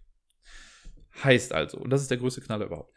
Ich musste, um diese Karten jetzt dann in das Legacy Deck reinzubekommen, weil ich möchte halt ja schon, wenn ich das Spiel spiele, möchte ich das mit all den Sachen dann auch spielen. Ich musste das Chronicle Deck, Legacy Deck, wie auch immer, musste ich aus der Shrink Wrap holen. Die haben dann schon noch ganz nett. Auf einer Seite steht so, ey, ist die falsche Seite, fang von der anderen Seite an. Äh, und vorne drauf steht, glaube ich, nur ein Kapitelname oder sowas. So. Äh, dann habe ich das vor mir liegen. Und jetzt ist jetzt, wenn man Pandemic Legacy kennt, da stand ja auch, glaube ich, irgendwie so, ja, sollte das Legacy Deck irgendwann mal runterfallen oder so, sucht euch jemanden, der das Spiel nicht mitspielt. Und der kann das Spiel dann, glaube ich, auf den Rückseiten sind ja dann die Karten äh, nummeriert, sodass man die wieder in die richtige Reihenfolge bekommt, ohne dann aber auch im Vorfeld dann noch irgendwie äh, die Karten zu sehen, glaube ich, bin mir nicht mehr ganz sicher, aber ne, irgendwie ist es so. So, hier ist es jetzt aber so, zumal das Legacy Deck bei Pandemic Legacy ist halt das Deck und fertig ist, da kommt ja nichts mit rein. Die Karten in Vampire, also in Heritage hier, sind auch nummeriert. Und die Karten in den Erweiterungen sind auch nummeriert. Und zwar dann immer mit so einer Punkt-Etwas-Beschreibung. Also angenommen, es gibt Karte 100 im Chronicle Deck, dann gibt es vielleicht eine Erweiterungskarte, die sagt 100.1. Und das heißt dann, okay, die muss dann nach Karte 100 reinkommen und sowas. Ne? Es geht manchmal bis Karte 100.4. Also bis Punkt 4 ist, glaube ich, das höchste, was es gibt. Je nach Erweiterung und so, wo die dann reinkommen. Die Karten müssen also an die richtige Stelle einsortiert werden, damit die zum richtigen Zeitpunkt auch gezogen werden oder mit rauskommen im Spiel. Diese Sortiernummer, also im Regelwerk steht auch nochmal, guckt euch nie das Chronicle Deck an. Piekt auch nicht, ne? Lasst euch nicht die Überraschung nehmen. Um die Karten einzusortieren, muss ich mir das Deck angucken. Denn, also nicht nur muss ich mir die Rückseiten angucken, sondern ich muss mir die Vorderseiten angucken. Denn die Sortiernummer ist immer auf der Vorderseite einer Karte drauf. Heißt also, ich habe es dann so gemacht, ich hatte das Chronicle Deck vor mir mit der Vorder-, ich habe die oberste Seite dann quasi gesehen, die unterste Karte sozusagen. Und habe dann mir Erweiterung 1 genommen, aufgemacht, habe mir dann versucht, nicht allzu viel anzugucken, aber ich musste ja natürlich stellenweise, weil ich dann unten die Nummer gesucht habe. Dann musste ich das Chronicle Deck nehmen, bis zu der Karte dann irgendwie gehen, wo das reinkommt, die Karte dann reinlegen. Mach das mal, ohne genau hinzugucken. Manchmal sind das dann noch zwei oder drei Karten. Das dann wieder drauflegen, dann bis zur nächsten Karte durchgehen und so weiter und so fort. Und das Ganze dreimal. Also ich bin dreimal durch das ganze Deck gegangen, um diese Karten einzusortieren. In einem Deck, das ich mir gar nicht genau angucken darf. Wie bescheuert ist das denn bitte schon gelöst? Da hätte man noch sagen können, ey, die Erweiterung, legt die neben das Chronicle Deck und wir sagen euch, wann ihr dann bestimmte Karten zieht. Ne, irgendwie, keine Ahnung, wenn, wenn du Karte 100 ziehst oder so, zieh diese Karten zusätzlich oder irgendwie sowas. Das hätte man so einfach machen können, aber doch nicht dieses, ja, sortier das noch damit ein und spoil den ganzen Spaß an der Geschichte. Weil wenn ich das Spiel dann einmal durchgespielt habe, das Legacy-Ding, dann bringt es mir nichts mehr, die dann nochmal einzusortieren, weil dann bräuchte ich erst so ein Recharge, äh, Reload-Pack, wie auch immer, um die ganzen Sachen dann da reinzubekommen. Ey, nee. Das hat mir so viel im Vorfeld kaputt gemacht. Irgendwie, ich, sag, ich hab's ja eben gesagt, ich freue mich auf die Kampagne, ich glaube, das ist ganz cool, jetzt wo ich das alles weiß, ne, okay, aber der Weg dahin, meine Fresse, ist das nicht einsteigerfreundlich gemacht, unnötig kompliziert gemacht, spaßhemmend gemacht und ach, was weiß ich nicht alles. Dann habe ich auch ein paar Karten schon Rechtschreibfehler entdeckt, wo ich dann dachte, ey Leute, das ist doch wohl das Mindeste jetzt, bitteschön. Ja. Nun denn, ich werde irgendwann dieses Spiel in der Kampagne spielen. 21 Spiele, mal gucken, wie ich es dann irgendwie mache. Ich hätte ja Bock, das mal so ein Stunt-Ding zu machen, irgendwie in einem durchzuspielen oder zumindest auf zwei Tage verteilt an einem Wochenende, damit ich es dann halt durch habe, weil dann hast du halt das eine Spiel, das eine Vampire-Spiel, was dann ja, glaube ich, auch ganz cool sein kann. Aber das hat im Vorfeld einfach schon so viel falsch gemacht, in meinen Augen, muss man ja aber noch dazu sagen, dass es für mich schwierig wird. Also, das werde ich immer im Hinterkopf haben. Ich werde immer im Hinterkopf haben, selbst wenn das jetzt ein supergeiles Legacy-Spiel ist, werde ich immer denken, boah, aber der Anfang war so ätzend. Und ich habe halt so ein bisschen die Befürchtung, wenn das jetzt schon so holprig anfängt, dass es dann halt weitergeht. Dass dann in dem Chronicle-Deck Sachen auch nicht richtig erklärt werden. Ne? Oder dass ich dann 15.000 Mal Sachen irgendwie nachschlagen muss und sonst was. Und das ist halt auch kein Regelwerk, wo Sachen nochmal eingeklebt werden. Das heißt, ich weiß nicht, inwiefern sich das irgendwie alles verändert. Es gibt Sticker, die sieht man auch von Anfang an. Also ich habe das Sticker-Sheet, da gibt es irgendwie fünf verschiedene Stück von, die kann ich mir jetzt schon alle angucken. Das heißt, ich weiß, was ich später irgendwann alles da drauf packen kann. Also als Legacy-Spiel hat es im Vorfeld schon mal irgendwie verkackt. Das Spiel an sich, habe ich eben gesagt, hat mir schon Spaß gemacht, war ganz cool, wenn es auch ein bisschen komplexer ist und man sich erstmal einfindeln musste, das Ganze. Und ich glaube, zu viert wird das ein mega Chaos auch werden.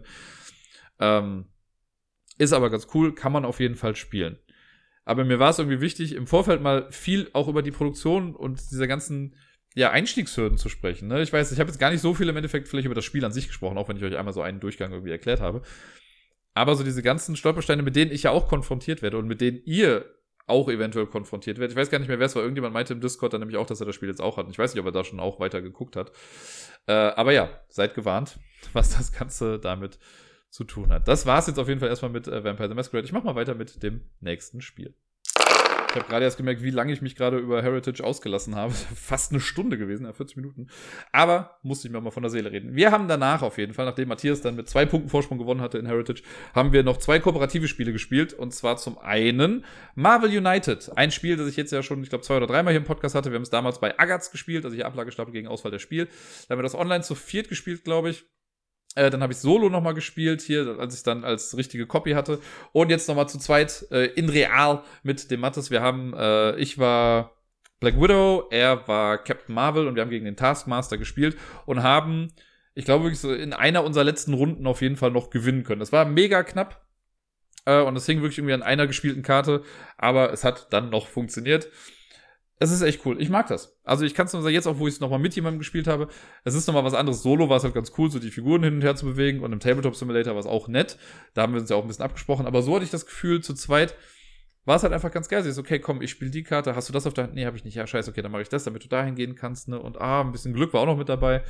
Ähm, Taskmaster ist auch irgendwie ein ganz cooler Gegner, weil den kann man erst besiegen, wenn keine Crisis-Marker mehr draußen sind. Dafür legt er aber dauernd Crisis-Marker dann immer hin. Und ja, das ist ganz cool. Das ist ein sehr schönes Teamwork-Spiel. Also, das ist wirklich eins, wo ich mir denke, diese, alleine dieser, dieser Fakt mit, äh, man legt, äh, im Deutschen heißt das die Geschichte, die Storyline, wo man die Karten dann so reinspielt. Ne, die Tatsache, dass ich meine Symbole habe und die von der Person vor mir, ist einfach ganz nett. Weil man da halt wirklich so das Gefühl hat, ich bin darauf angewiesen, dass du auch was Cooles machst, lass uns zusammenarbeiten, ne? Und spiel du doch vielleicht was Schlechteres, damit ich dann aber das bessere Symbol habe dafür und dies und jenes machen kann. Da muss man sich einfach schon gut absprechen. Man kann auch so kleine Einzelgänge irgendwie machen, aber hier ist das vor allen Dingen auch eins, wo nicht so krass viel drüber philosophiert wird, weil man hat ja auch nicht so viel Auswahl. Ne? Ich habe auch, wenn ich dran bin, habe ich vier Karten auf der Hand und oft hat man auch die gleiche Karte auf der Hand. Also es kommt dann auf die paar Symbole an, die spricht man dann irgendwie kurz durch und dann war es das. Und da alle irgendwie an einem Strang ziehen, finde ich, ist das Alpha-Gaming auch irgendwie nicht so krass. Natürlich, ich kann mir vorstellen, es gibt bestimmt Gruppen, in denen das irgendwie vielleicht zu tragen kommt, wo einer dann alles dirigieren möchte und so. Spielt einfach nicht mit solchen Leuten. Ansonsten hat mir Marvel United äh, gefallen. Wir haben es ja, wie gesagt, gewonnen. Ähm, und ja, ich freue mich darauf, das mal vielleicht in echt mit vier Leuten oder so zu spielen, wenn das irgendwann mal wieder möglich sein sollte. Und damit kommen wir zum sechsten und damit auch letzten Spiel für diese Folge, für dieses Jahr, könnte man fast sagen. Zumindest was den Podcast angeht. Das heißt ja nicht, dass ich nicht in den nächsten paar Tagen noch was spielen werde, aber im Podcast das letzte Spiel, das so besprochen wird. Und das ist ein Spiel, das wir auch schon mal hatten. Wir haben nämlich, äh, wir saßen da zusammen, dann habe ich mal geguckt, wie viele Spiele ich für den Podcast habe. Hab gesehen, es waren nur fünf und dann habe ich gesagt, Matthias, oder Matthias meinte dann, ja komm, wenn du noch ein sechstes brauchst, dann spielen wir noch eins, äh, damit Helmut dann noch glücklich ist. Und das haben wir dann getan. Wir haben dann noch zwei Runden Ghost Adventure gespielt. Ghost Adventure habe ich vor zwei, drei Wochen mal im Podcast gehabt. Das ist das Spiel mit dem Kreisel. Das habe ich bisher nur solo gespielt und ich war ganz froh, das jetzt auch mal mit jemandem noch zu spielen, weil es dadurch einfach ungleich lustiger wird. Äh, weil man einfach auch sieht, wie die anderen ja spielen. Wir haben einfach nur aus dem, nicht, wir haben nicht die Kampagne gemacht oder so, wir haben einfach die ersten zwei Missionen genommen, die in dem Missionsheft stehen. Äh, da hat dann jeder von uns zwei Boards gehabt das erste habe ich dann gestartet und dann musst du irgendwie nur ein Symbol irgendwie abfahren, fährst dann damit runter, der andere muss das dann fangen. Das hat beim ersten Mal schon absolut nicht funktioniert, weil wir irgendwie daneben geschmissen haben. Ähm, was einfach auch schon sehr lustig ist. Und dann, ja, äh, haben wir die erste Mission geschafft. Da muss man auf jedem Board halt, wie gesagt, immer nur ein so ein Ding abfahren. Zweite Mission war dann auch ähnlich. Ähm, es ist aber echt, also es macht Spaß. Ich finde so dieses, das ist dieser Kreisel als Gimmick, als Spielfigur, ist einfach so herrlich unverbraucht, dass man auch wirklich so ein bisschen mitfiebert, weil ich habe jetzt schon immer so dieses Kratzen im Kopf, wenn, weil das sind ja so verschiedene Ebenen auf diesen Playerboards und wenn der Kreisel dann am Rand entlang geht und man hört so dieses Kratzen und man weiß, dadurch wird er doch nur langsamer, ne, und dann so ein bisschen dagegen lenkt, dann geht auf die andere Seite, dann rutscht der manchmal irgendwo hin, dann war er irgendwie einmal in einem Loch drin und sonst was. Ach, es ist ein sehr, sehr schönes Spiel, so ein richtiges Feel-Good-Game, wie ich finde, was ja auch echt anspruchsvoll wird, ne, weil später kommen dann ja auch Sachen, wo man äh, auf einem Board dann ist und da muss man ein Teleporter-Ding machen und den Kreisel hochwerfen, das Board auf die andere Seite drehen und wieder auffangen und dann weitermachen. Einfach für das, was es ist, sehr liebevoll gemacht, ne? Die Illustrationen sind echt schön gemacht, die, also es ist, alles stimmt an diesem Spiel. Ich mag das total. Also für mich ist das ein super cooles Familienspiel und halt mal so ein Spiel für eben zwischendurch. Wir haben, keine Ahnung, wir haben in zehn Minuten zwei Runden oder so gespielt. Das geht halt echt flott, ne? Weil man ja im besten Fall einen Kreiseldurchgang irgendwie braucht. Im Multiplayer-Spiel ist es ja noch so, dass man, äh, man hat da so Trinkflaschen, die man dann umdrehen kann, damit man den Kreisel nochmal neu starten kann. Das mussten wir sogar zwei, dreimal machen. Weil wir es halt nicht in einem durchgeschafft haben. Aber ach, da kommt es auch irgendwie gar nicht drauf an, dass, also man, natürlich kann man das so ehrgeizig spielen, ne? Und ich glaube, hier, Matthias wollte auch einmal unbedingt das Teleportfeld ausprobieren, das hat aber nicht so wirklich funktioniert. Ähm, ja, ich kann wirklich nur, Ghost Adventure ist so, so ein Spiel, was ich null auf dem Schirm hatte dieses Jahr. Ich habe es gesehen, ich habe es mitgenommen und bin durchweg davon begeistert. Ein sehr, sehr tolles Spiel und ich bin froh mit so einem Spiel dann auch, dass äh, die Spiele der letzten Woche für dieses Jahr abschließen zu können.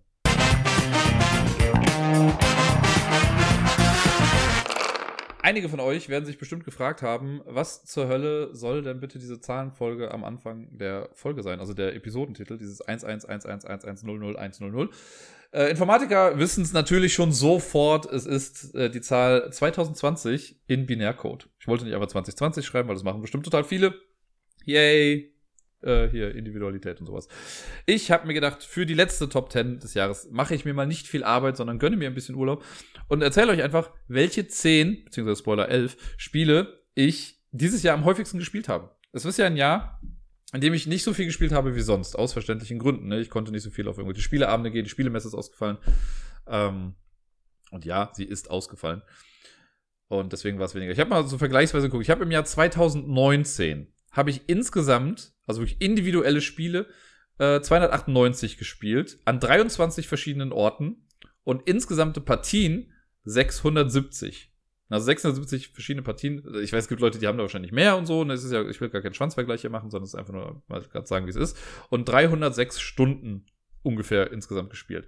Im Jahr 2020 waren es immerhin trotzdem 219 individuelle Spiele. Also ich habe trotzdem sehr viele verschiedene Sachen testen können. Das freut mich noch sehr. Ähm, aber wenn ich mal bedenke, die 670 einzelnen Runden sind hier nur noch 492, also knapp 200 Partien weniger äh, an 16 verschiedenen Orten, immerhin noch. Und äh, 209 Stunden nur. Das andere waren ja, was war es, 307, also quasi 100 Stunden weniger gespielt. 306 versus diese 209 hier. Ähm, also schon deutlich weniger natürlich. Ne? Das ist ja Corona und all das Mögliche. Da hat eine ganze Menge dazu beigetragen. Äh, natürlich auch hier die Umstellung der Lebenssituation führt ja auch dazu, dass ich jetzt einfach nicht mehr so oft jemanden hier zum Spielen habe. Ich bin ganz froh, dass den Tabletop Simulator konnte ja so ein bisschen was abgefangen werden. Äh, aber ja, deswegen war es ein bisschen weniger und deswegen war ich auch sehr gespannt, okay, was sind denn eigentlich so die Spiele, die ich so am häufigsten gespielt habe dieses Jahr? Bei einem wusste ich von Anfang an, das wird das Top-Ding sein. Auch eins, was wahrscheinlich niemand mehr so großartig auf dem Schirm hat, vielleicht. Äh, ich habe es auch im Podcast, glaube ich, ich hatte es nur drei oder vier Mal äh, im Podcast. Aber ich habe es am häufigsten gespielt. Das zweite ist so, an dem Platz zwei ist, ja, hätte ich mit gerechnet und Platz drei auch. Bei den anderen war ich dann echt gespannt, weil das stellenweise auch Spiele sind, die ich nur in der ersten Jahreshälfte oder im ersten Jahresquartal eher sogar gespielt habe. Aber gut, ich nehme euch mal mit auf meine Reise. Es gab hinten auf jeden Fall auch ein bisschen unentschieden. Äh, und zwar bin ich jetzt bis zu Platz 11 runtergegangen, weil die Spiele von Platz 11 bis Platz 7 habe ich alle halt siebenmal gespielt dieses Jahr. Dann habe ich zwei Spiele, die ich achtmal gespielt habe, und dann 12, 13, 16 und 24. Das heißt, ich bin bis zu Platz 11 gekommen. Und über Platz 11 in meiner Top 10. äh, will ich gar nicht viel sagen, denn es ist das Spiel, was ich gerade eben erst erwähnt habe. Es ist durch den gestrigen Abend mit Matthias ist es quasi da noch dahin gekommen, weil wir zwei Runden gespielt haben. Ghost Adventure habe ich siebenmal gespielt, sieben Runden quasi davon gemacht. Die dauern ja auch alle nur sehr kurz, deswegen ne, muss man ja auch mal gucken. Ich habe da wahrscheinlich insgesamt, was steht hier vielleicht, ja, eine halbe, diese sieben Runden war 35 Minuten. Also ist jetzt nicht wirklich viel. Äh, aber hey, zeigt ja, dass ich es in der kurzen Zeit, die ich habe, dann ja doch öfter mal wieder rausgeholt habe oder zumindest ein paar Mal gespielt habe. Auf Platz Nummer 10 ist ein Kartenspiel, ein sehr simples Kartenspiel. Äh, das aber so dieses, normalerweise bei Kartenspielen ist es ja so, dass man Karten versucht loszuwerden. Bei dem Spiel ist es so, dass wir als letzter noch Karten auf der Hand haben wollen. Das heißt Nope. Nope äh, habe ich ja zu Beginn des Jahres mir wirklich irgendwie geholt. Äh, das war, habe ich auch so gelobt, weil das in der Verpackung so cool war, weil das keinerlei Plastik irgendwie hat, das alles mit Papier gemacht. Oder wenn nur diese kleinen Plastiksticker an den Seiten, diese runden, aber nicht alles in Shrinkwrap und so, also mega cool. Und bei Nope haben wir eine Kartenhand und wenn ich am Zug bin, muss ich gucken, was liegt gerade aus. Und wenn da zum Beispiel Rot 2 liegt, heißt das, ich muss zwei rote Karten ablegen. Wenn ich das nicht kann, sage ich Nope und ziehe eine Karte. Wenn ich es dann immer noch nicht kann, sage ich immer noch Nope und dann ist der nächste dran. Und wenn man die Karten aber ablegen kann, muss man die Karten halt ausspielen oder eine Aktionskarte spielen. Und äh, ja, wer als letztes noch Karten auf der Hand hat, der gewinnt dann. Davon habe ich auch sieben Partien gespielt. Das, äh, ja, war so, also was diese, diese kleinen, locker flockigen Kartenspiele angeht, ist das auch echt eins, was ich ganz gerne mag. Einfach nur, weil es halt dieses System so ein bisschen auf den Kopf stellt und mal was anderes ist. Ne? Finde ich ganz cool gemacht. Dann auf Platz 9, auch ein Spiel, was ich schon ewig lange nicht mehr gespielt habe, aber ich habe es letztens noch mal in der Hand gehabt und dachte mir, doch, ich müsste noch mal spielen. Und zwar äh, Sebastian Fitzek Safe House, das Würfelspiel. Ist a mouthful of a name. Ähm, aber genau, das Würfelspiel von Safe House, das habe ich ja zu Beginn ein paar Mal wirklich gespielt. Mal solo, mal mit anderen auch zusammen. Und sehr selten nur gewonnen, weil es ja doch schon wieder relativ knackig ist. Äh, aber eigentlich ein ganz cooles Würfelspiel. Auch das habe ich siebenmal insgesamt gespielt. Auf Platz Nummer 8. Das ist etwas Besonderes, weil das ist ein Spiel, was ich komplett online nur gespielt habe und auch an einem Abend nur. Tempel des Schreckens. Das äh, schöne kleine Kartenspiel von, ich glaube, Schmidt-Spiel ist es, wo, äh, ja, so Hidden Identity, also entweder ist man äh, ja, Archäologe oder sowas, oder man, also Grabräuber oder Schützerin, so nenne ich es mal. Und äh, wenn man Schützerin ist, möchte man halt die Grabräuber killen, indem die in Feuerfallen laufen. Man möchte, dass die halt die Schätze nicht alle bekommen. Und als Grabräuber gewinnt man, wenn man alle Schätze dann gefunden hat und man darf sich anlügen. Und es ist einfach ein herrliches Spiel, weil man irgendwie nie genau weiß, wer gerade irgendwie die Wahrheit sagt. Und da haben wir äh, an einem Abend das so als Absacker noch ein paar Mal dann gespielt. Äh, das ist Tempel des Schreckens, ein sehr schönes Spiel, ich kann es nur empfehlen. Auf Platz Nummer 7, ein wundervolles Spiel. Ich habe es damals ja schon als Codenames Killer betitelt. Ich weiß gar nicht mehr, ob ich es dieses Jahr bekommen habe oder war es letztes Jahr. Aber ich glaube, es war dieses Jahr, sonst hätte ich es ja dieses Mal nicht siebenmal gespielt. Ich gucke nochmal gerade. Das erste Mal, ja, ich habe es im Januar das erste Mal gespielt, genau. Wavelength. Das, äh, oder auf Deutsch, in Anführungszeichen, Perfect Match dieses geile, geile Spiel mit diesem tollen Gimmick, wo man eine Skala bekommt, irgendwie von, sag mal, heiß oder kalt. Man kriegt einen Zeiger angezeigt und man muss dann seinem Team einen Hinweis geben, der quasi die auf diesen Zeiger dann bringt. Und dann rät man halt ein bisschen rum und guckt und deckt das dann auf und kriegt dann Punkte. Ein sehr, sehr tolles Spiel. Man kann es auch online spielen. Ich habe es ja mal online gemacht. Ich hätte eigentlich mal Bock zu, könnte ich eigentlich mal die Tage mal machen, dass wir nochmal Wavelengths im Chat spielen. Das, äh, ja, hat nichts an seiner Faszination verloren, auch wenn ich es jetzt natürlich auch in der Zeit nicht so oft gespielt habe. Aber ich habe es ja auch schon mit anderen gespielt, also einmal im Team-Modus auch. Das war ganz geil. Äh, Im kooperativen Modus aber auch, sowohl Face-to-Face -face als halt auch online. Sehr, sehr coole Sache, das Ganze. Äh, auf Platz Nummer 6, mein äh, Lieblingsspiel aus dem Jahre 2018 war es ja, glaube ich, jetzt mittlerweile schon. Und zwar Cryptid. Cryptid das Deduktionsspiel, das mich einfach jedes Mal wieder begeistert, auch das habe ich, das habe ich achtmal gespielt. Davon sind ein paar Runden auch online gewesen. Ich habe es aber auch in echt gespielt. Äh, Cryptid ist das, äh, wo, jede, wo wir ein, ein Tier suchen, irgend so ein mystisches Wesen oder so. Und äh, man hat so eine Landkarte vor sich aus verschiedenen Landschaftsfeldern bestehend. Jeder Spieler äh, oder jede Spielerin hat einen Hinweis darauf, wo es ist. Ich könnte zum Beispiel wissen, ja, es ist äh, im Wald oder im Wasser und du weißt dann aber, okay, es ist im Wasser oder in der Wüste. Das heißt, Wasser wäre schon mal die Schnittmenge davon. Und dann haben andere noch andere Hinweise und am Ende gibt es halt genau ein Feld und man versucht dann einfach rauszufinden, was das dann ist. Es hat nichts von seiner Faszination verloren, das habe ich eben bei Wavelength schon mal gesagt. Ne? Aber jedes Mal, wenn ich spiele, denke ich mir so, wie geil, dass dieses Spiel einfach funktioniert, was da für eine Logik hintersteckt, finde ich einfach mega cool. Platz Nummer 6, Cryptid.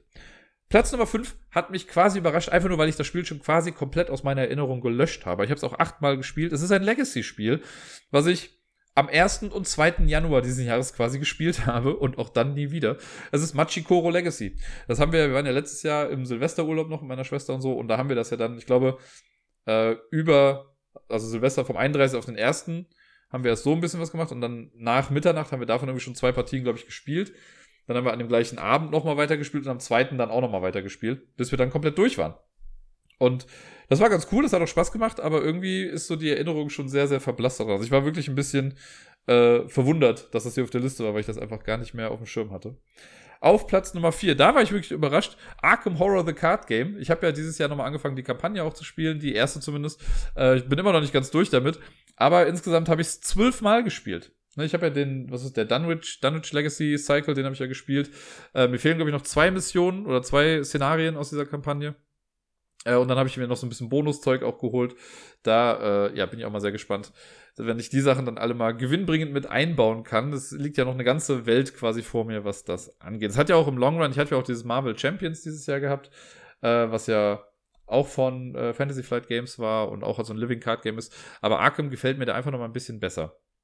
Und das liegt nicht daran, dass es Marvel ist, sondern einfach, weil ich dieses Szenario-Setting oder das Kampagnen-Setting in Arkham dann doch besser fand. Ich weiß, mittlerweile gibt es das auch für Marvel Champions, äh, aber irgendwie hat mir das halt vom, vom Setting her dann doch besser gefallen. Und dann kommen wir jetzt in die Top 3. Und das sind alles Spiele, die ich, lass mich kurz gucken. Nein, nicht alles. Aber zwei der Spiele hatte ich allein noch letzte Woche im Podcast und das andere ist schon was länger her. Äh, das war im Sommer. Aber auf Platz drei ist Micro Macro Crime City. Sollte keinen verwundern. Ich habe euch ja erzählt, dass ich immer so viel davon gemacht habe und mich gerade ja so ein bisschen zügle in der ganzen Geschichte. Ähm, das habe ich insgesamt 13 Mal gespielt und ich habe ja noch, ich glaube, drei Fälle vor mir oder so. Äh, und dann war es das damit dann auch erstmal wieder. Ich fand es übrigens ganz süß, kleine Anekdote auf Twitter, dass jemand gepostet, da hat jemand von seiner Tochter, glaube ich, war es, von seiner elfjährigen Tochter, drei eigene Mikro-Makro-Fälle quasi bekommen. Sie hat sich irgendwie hingesetzt und hat selber so eine kleine Stadt gemalt und da selber dann so Fälle eingebaut mit verschiedenen Schwierigkeitsstufen. Super süß, so ein Live-Goal. Ich hoffe ja sehr, dass der Miepel sowas auch mal irgendwann für mich macht. Hm, nein. Äh, auf Platz Nummer zwei, ganze 16 Mal gespielt und ich würde fast behaupten, vielleicht sogar häufiger, weil ich nicht immer dran gedacht habe, das zu loggen, wenn ich irgendwie unterwegs war. Denn es ist ein Spiel, das man komplett unterwegs spielen kann, gerne im Zug, im Flugzeug oder sonst irgendwo. Es ist Palm Island. Das kleine Kartenspiel, was man in fünf bis zehn Minuten irgendwie durchspielt, wo man auf Punktejagd geht.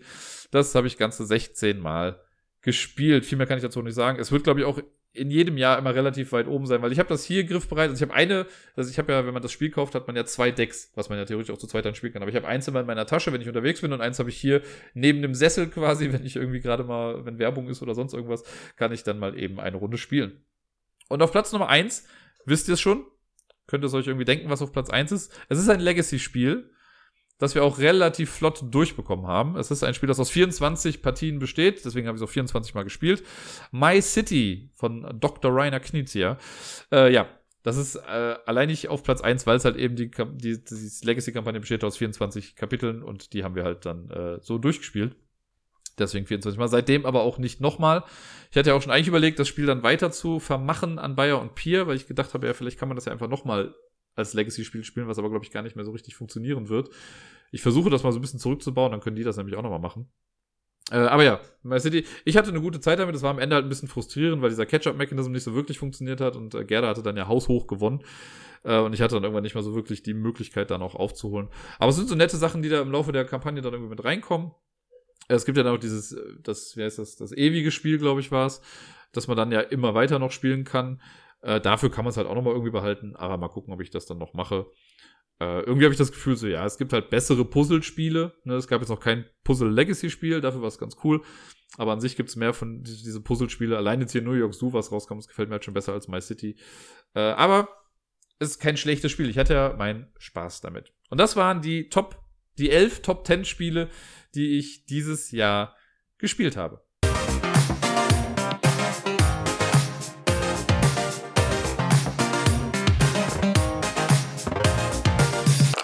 Und sonst so. Ein Jahr ist quasi rum und trotzdem möchte ich erstmal über die Sachen sprechen, die so die Woche noch passiert sind. Da war ja auch noch ein bisschen was. Äh, letzte Woche Montag war ja zum Beispiel Lampalooza. Das war die letzte Ausgabe, die wir dieses Jahr hatten. Sebi hat moderiert und er hat das sehr cool gemacht. Wir hatten nämlich wirklich so eine kleine weihnachtliche äh, Ausgabe. Wir hatten ja die Wochenaufgabe, dass jeder von uns eine Weihnachtsgeschichte irgendwie schreiben musste. Und alleine das war so cool. Der hat das so mittendrin mal eingebaut äh, dass wir sie vortragen mussten. Dann hatte quasi im Hintergrund eine Jury, die das dann bewertet hat. Im Endeffekt haben wir alle dafür dann drei Punkte bekommen. Aber ich fand einfach die Tatsache so geil, dass wir vier, die es gemacht haben, so unterschiedliche Wege genommen haben.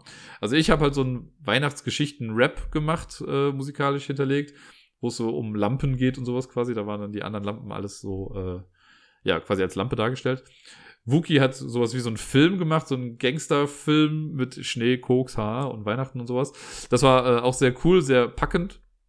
Robert hat eigentlich einen easy way out genommen, aber wir haben auf, am, am heftigsten gelacht dabei, weil er einfach random im Internet äh, sowas gefunden hat, wo man nur ein paar Namen eingibt und dann schreibt das Ding einem die, die Weihnachtsgeschichte. Äh, und die hat er dann vorgelesen und ich musste echt Tränen lachen dabei. Das war super cool. Und der Bayer, das hieß Stern über Bethlehem und er hat quasi die Origin Story vom Stern über Bethlehem erzählt, wie erst das Universum entstanden ist und dann der Stern, Kevin, äh, dann irgendwann losgezogen ist. Super unterhaltsam. Also ich, da, da ziehe ich immer noch meinen Hut vor der Kreativität von uns allen sogar. Ich fand das, äh, ich habe mich nämlich erst relativ spät dran gesetzt und habe irgendwie innerhalb von anderthalb Stunden das ganze Ding da geschrieben. Das äh, war, war cool, hat Spaß gemacht. Auch sonst, wir haben ein Weihnachtsgeschenk von Sebi bekommen, eine Lampalooza-Tasse mit unserem Konterfei drauf. Auch sehr cool, was natürlich ein bisschen weird wirkt, wenn ich die irgendwann mit zur Arbeit nehme und ich dann eine Tasse habe, wo ich dann draufstehe. Aber egal. Äh, und auch sonst war es ganz cool. Ich glaube, der, genau, Bayer hat am Endeffekt gewonnen mit einem Punkt Vorsprung von mir. Es war echt knapp am Ende, aber ich habe es schon kommen sehen, weil ich habe, glaube ich, insgesamt nur ein Spiel oder so gewonnen. Beim Rest war ich zu Zweiter, aber ich habe auch zwei Spiele komplett in Sand gesetzt. Äh, deswegen bin ich mal gespannt. Wir machen jetzt weiter. Wir haben an dem Abend selber gesagt, dass wir am 4.1. weitermachen, aber in Retrospektive wurde jetzt nochmal äh, entschieden, dass wir am 11.1. dann weitermachen werden. Genau. Ja, und sonst, ich muss ja noch arbeiten letzte Woche, Montag und Dienstag, hatten ja noch so Notbetreuung. Und meine Fresse, ey, das war, also am Montag war ich erst mal was früher da, weil ich auch noch ein bisschen was am Laptop und so machen wollte und mich in ein paar Sachen einfuchsen wollte. Und dann waren ganze zwei Kinder da in der Notbetreuung. Die waren seit 8 Uhr morgens in der Schule und ein Mädel durfte dann um 2 Uhr schon gehen. Und dann hatte ich noch ein Kind da. Für zwei Stunden war die quasi mit mir alleine in der Schule. Yay. Wir haben dann draußen irgendwie ein bisschen äh, Tischball gespielt, also quasi Tischtennis mit dem Fußball. Und das haben wir für eine Stunde gemacht, es hat aber geregnet auch die ganze Zeit dabei, deswegen sind wir dann irgendwann wieder reingegangen und haben dann noch äh, was haben wir dann gemacht? Black Stories und so Gedöns, einfach ein bisschen was erzählt, bis sie dann auch gehen konnte. Und dann habe ich schon so durch die Blume meinte ich dann so zu ihr, ey, kann nicht sein, dass du morgen alleine bist. Ne? Ich bringe dann auch ein paar Spiele mit und sowas, damit, weil die Spiele, die wir jetzt auf der Arbeit hatten, die waren jetzt alle, da wusste ich halt nicht, ob die da Bock drauf haben und so. Vor allem war das auch so ein Mädel mit so einer Null-Bock-Mentalität. Ich sag, ja, wenn du morgen kommst, ne, hast du dann Bock drauf? So meint, ja, hier, ich mag schon Spiele. Ich, ja, cool, dann bring ich mal ein bisschen was mit, auch Kartenspiele und Kartentricks und all so Sachen. Äh, einfach damit die Zeit halt so angenehm wie möglich wird für die, ne. Das, die hat mir echt leid getan. Und dann bin ich am Dienstag, bin ich dann schon ein bisschen früher los, weil ich dann, also in die Schule wollte ich wirklich eigentlich nur für das Mädel dann für die Betreuung, äh, musste aber vorher noch ein bisschen in die Verwaltung und so. Dann bin ich halt ein bisschen rumgedüst, habe noch Sachen abgegeben, damit ich halt für die paar Tage jetzt auch noch mein Geld bekomme. Äh, das alles gemacht, kam dann in der Schule an und dachte schon so, hm, irgendwie in dem Raum, in dem wir gestern waren, ist irgendwie kein Licht an. Bin dann runtergegangen an den Laptop, habe geguckt und da gab es dann eine E-Mail, wo dann stand, ja, wir haben, also die Eltern haben dann geschrieben, ja, wir haben mitbekommen, sie ist das einzige Kind, deswegen haben wir doch nochmal alles umgeschmissen und sie kann doch zu Hause bleiben und yay. Dann habe ich so noch irgendwie ein bisschen aufgeräumt, ein bisschen fertig gemacht, damit ich halt noch auf meine Stunden dann irgendwie komme an dem Tag. Aber es hat mich sehr gefreut für das Mädel auf jeden Fall, dass sie dann nicht, ähm, ja, nicht noch da bleiben musste, weil äh, so lustig wir uns das irgendwie gemacht hätten mit den Spielen, kann ich mir Schöneres vorstellen. Also für sie. Mir wäre es ja quasi egal gewesen, ne? Job ist Job. Aber naja, so war es ja dann ganz gut. Ja, und dann äh, hatte ich, bin ich quasi auch wieder im Urlaub. Dann habe ich meine acht Tage dieses Jahr gearbeitet an der Stelle. Und äh, dann war Weihnachten. Und Weihnachten ist ja ohnehin bei mir immer sehr reduziert. In der Regel ist es immer am 24. bin ich ja bei meiner Schwester oder so. Und äh, danach passiert auch nicht mehr großartig was. Und dieses Jahr war es dann aufgrund von Corona auch nochmal anders, weil wir halt zu Hause geblieben sind. Also äh, Gerda und der Miepel, die sind irgendwann nachmittags hergekommen ein bisschen gespielt, dann ist irgendwann der Miepel eingeschlafen. Wir haben dann was zu essen gemacht für uns, haben gekocht, ein bisschen gequatscht. Dann ist der Miepel aber schon irgendwann wieder wach geworden. Äh, und dann haben wir irgendwann mit meiner Schwester dann äh, geskypt. Ich habe das dann auf den Fernseher gepackt und die Webcam auch so gerichtet, dass wir halt einfach also einen großen Bildschirm hatten. Dann haben wir dann mit ihr und ihrer Familie dann äh, ja, gequatscht für, ich weiß gar nicht, eine Stunde oder so in etwa. Ein bisschen was erzählt hier und da und äh, uns gezeigt, was halt geschenkt bekommen wurde. Unsere Geschenke dann gegenseitig auch irgendwie ausgepackt. Und äh, ja, dann das irgendwann beendet. Währenddessen wurde der Miepel dann schon ein bisschen müde und äh, weinerlich, also Gerda sie dann ins Bett gebracht hat auch. Ja, dann lag sie im Bett, dann wollten eigentlich Gerda und ich noch was spielen. Also eigentlich hier dieses Vampire Heritage Ding. Äh, und dann hat der Aufbau davon aber auch so lange gedauert, und weil man ja diese Kisten dann aufmachen muss und wir das vorher nicht wussten, war das doch was länger und dann ist der Miepel wieder wach geworden, dann haben wir das mit dem Spielen auch wieder verworfen. Und dann waren die um, ich weiß nicht, 7, 8 Uhr oder so, waren sie dann wieder weg. Und äh, ja, ich habe den Abend dann noch entspannt verbracht. Ich weiß gar nicht mehr, was ich dann an Heiligabend noch gemacht habe, ob ich dann nur im Internet war oder ich da schon einen Film geguckt habe. Ich habe auf jeden Fall jetzt so in der Weihnachtszeit und dann habe ich so ein paar Filme geguckt. Ich glaube, an Heiligabend habe ich sogar dann noch einen, in Anführungszeichen, Horrorfilm geguckt, nämlich Countdown. So ein Film, wo es darum geht, dass es so eine App gibt, die dir sagt, wie lange du noch zu leben hast. Und dann hast du halt auch noch so lange zu leben. Äh, und dann habe ich aber auf jeden Fall noch vorgestern, also am zweiten Weihnachtsfeiertag dann und am ersten, habe ich äh, zum einen Soul geguckt, der neue Pixar-Film, der jetzt auf Disney Plus draußen ist. Sehr, sehr schöner Film, kann ich sagen. Also, der, ist ein sehr ruhiger und sehr langsamer Film, könnte ich sagen. Nicht so, es gibt ein paar lustige Szenen irgendwie, die auch ein bisschen rasanter sind, aber sonst eigentlich finde ich sehr, ja, fast schon philosophisch. Also echt schön. Es gab eine Szene, wo ich krass Tränen in den Augen hatte irgendwie. Und das war noch nicht mal das große Finale, aber es war ein Finale für mich und ich fand es einfach echt schön. Und da geht es halt auch viel um Musik, auch um Jazzmusik auch so ein bisschen. Was gar nicht so großartig mein Ding ist, aber in dem Film wurde es einfach echt verdammt gut rübergebracht. Also kann ich sehr empfehlen, macht Spaß. Äh, und dann habe ich noch einen Tag später dann auch auf Disney Plus, weil ich es da dann gesehen habe, ich Toy Story 4 geguckt. Den hatte ich noch gar nicht gesehen. Ich bin ja großer Freund der Toy Story Reihe. Teil 3 war ja grandios gut. Äh, dann haben sie irgendwie, also er hat sich auch einfach gut angefühlt wie so ein letzter Teil. Ja, und dann kam sie jetzt mit Teil 4, wo ich dann auch dachte, warum braucht man jetzt noch einen Teil 4? Aber dieser Film ist besser, als er jedes Recht hätte zu sein. Das ist echt krass. Der ist, also auch da gab es wieder Szenen, wo ich echt äh, Hochstand hatte und dachte, ja, doch, ist das irgendwie alles ein bisschen traurig. Äh, und sehr coole, also wenn das jetzt das Ende ist, kann ich damit leben. Ich bin mal gespannt, ob sie jetzt noch weitermachen. Dann würde ich mich echt fragen, okay, wie wollen sie das dann machen? Ähm, aber ja, nee, hat mir gefallen. Waren ein paar coole Filme. Und zudem habe ich dann noch mit einer Serie angefangen, auch schon irgendwann letzte Woche. ein bisschen angestachelt durch Phasmophobia und sowas, weil ich mag ja auch Horrorfilme und alles mögliche, ne? Und was ich geguckt habe, ist ähm, The Haunting in Hill House, oder auf Deutsch heißt es, glaube ich, Spuk im Hill House oder sowas. Ist eine, ich glaube, zehnteilige Serie. Es gibt mittlerweile so eine Art Fortsetzung, das ist dann äh, Haunting in Bly Manor, das ist dann also halt auch irgendwie so eine Gruselgeschichte. Da habe ich jetzt die ersten drei Folgen von geguckt und das gefällt mir echt ganz gut. Da geht es halt ein bisschen drum, dass es anscheinend vor vielen, vielen Jahren mal in einem Haus, in dem eine fünf, also eine siebenköpfige Familie gelebt hat, äh, dass da irgendwas passiert ist und der Vater mit seinen Kindern über Nacht dann abgehauen ist. Und jetzt äh, sind die Kinder halt erwachsen. Man kriegt immer so in Rückblenden so ein bisschen gezeigt, was die Kinder damals erlebt haben, auch schon bevor das alles passiert ist, was in der Nacht passiert ist, was die Kinder alles können, so nenne ich es jetzt mal. Und äh, sehr atmosphärisch, sehr cool erzählt, schauspielerisch echt ganz gut. Da bin ich wirklich mal gespannt. Das will ich jetzt die Tage auf jeden Fall noch zu Ende gucken. Äh, ja, was war sonst noch so? Genau, ich habe ein Spiel auf Twitter gestartet. Das war so ein bisschen eine Nacht- und Nebelaktion. Ich habe irgendwann drüber nachgedacht, habe dann mit Deni geschrieben und dann habe ich mich irgendwie einen Abend, also eine Nacht hingesetzt, habe irgendwie Musik angemacht von The World Ends With You und ähm, habe dann dieses, mir die Grafiken dazu äh, ausgedacht, die Texte geschrieben und sonst was. Und deswegen startet und läuft gerade schon Kitsune Royal. Kitsune ist japanisch und heißt Fuchs. Und äh, Schere, Stein, Papier gibt es im Japanischen auch als Kitsune Ken, was so viel heißt wie Fuchs und Faust. Weil da ist das nämlich ein bisschen anders. Da gibt es nicht Schere, Stein, Papier, sondern da gibt es den Fuchs. Der Fuchs tötet den Dorfvorsteher. Der Dorfvorsteher besiegt den Jäger und der Jäger besiegt den Fuchs. Quasi, so in die Richtung ist das. Dann machen wir mit den Händen halt andere Symbole. Äh, und ich habe das jetzt gepaart, Royal, weil es ist quasi Battle Royale. So ein bisschen denkt an Hunger Games oder Battle Royale eben. Äh, gepaart mit Schnick, Schnack, Schnuck. 17 Teilnehmer gab's. Haben alle gestartet auf so einer großen Map äh, durften sich ein Randfeld aussuchen und jetzt gehen die quasi immer weiter nach innen. Das Spielfeld wird immer kleiner und immer wenn zwei Leute auf einem Feld landen und die wissen halt nicht, wo die anderen sind, ähm, dann äh, müssen die gegeneinander Schnick, Schnack, Schnuck spielen. Wenn man ein Schnick, Schnack, Schnuck Battle gewinnt, steigt man ein Level auf und die Level geben an, wie oft man in einem Kampf verlieren darf, bevor man raus ist. Das heißt, äh, alle auf Level 1, wenn die gegeneinander kämpfen, verlierst du einmal, bist du weg. Die, die jetzt, also es gab lustigerweise, weil sich halt äh, sehr viele Leute dazu entschlossen haben, auf dem gleichen Feld zu starten, gab es jetzt schon drei Kämpfe direkt am ersten Tag.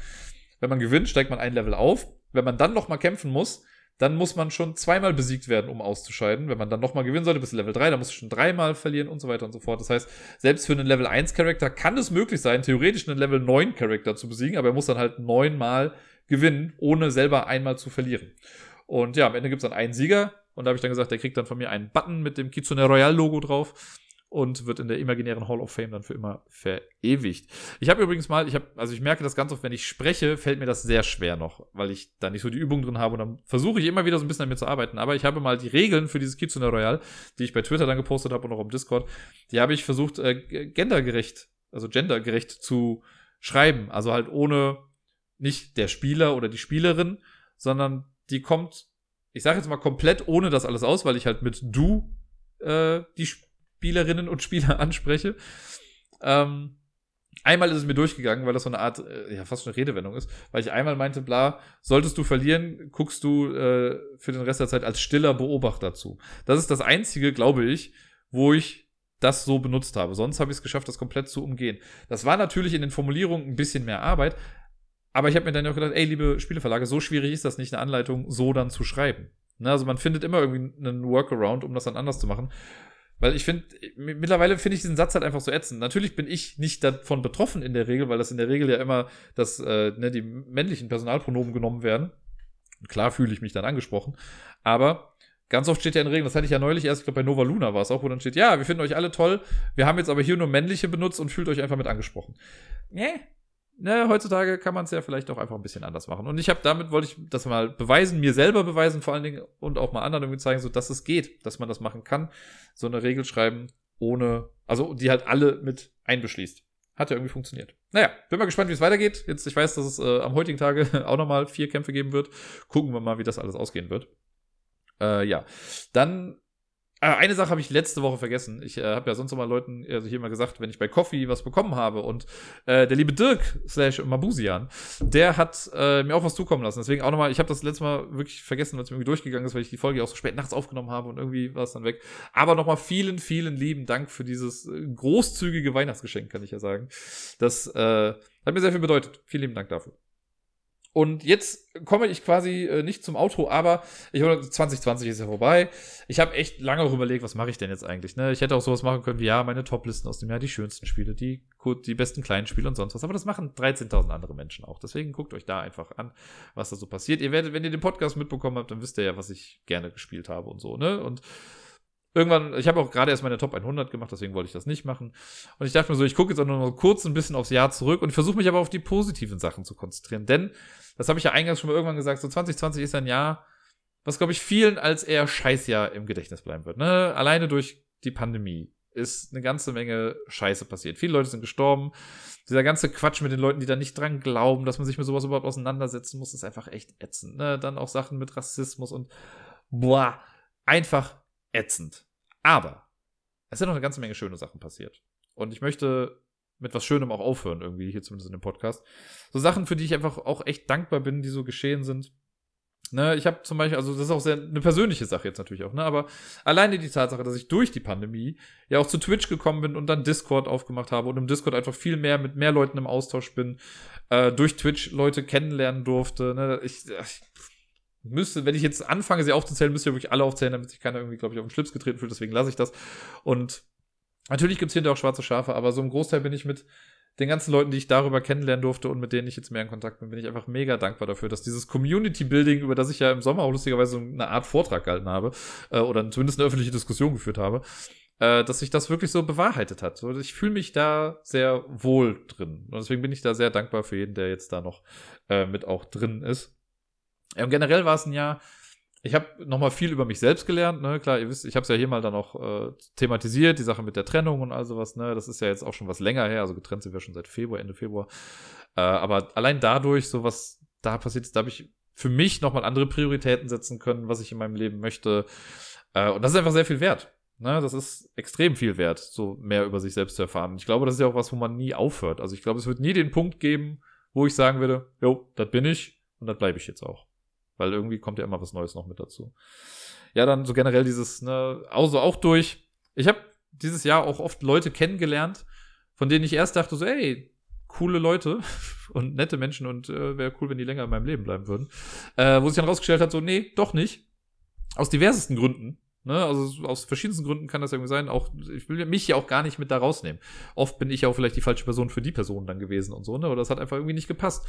Aber alleine aus solchen Begegnungen zieht man ja auch positive Sachen, weil man dann ja im besten, also im, im einfachsten Fall weiß man dann ja auch einfach, ja gut, sowas will ich vielleicht dann doch nicht haben.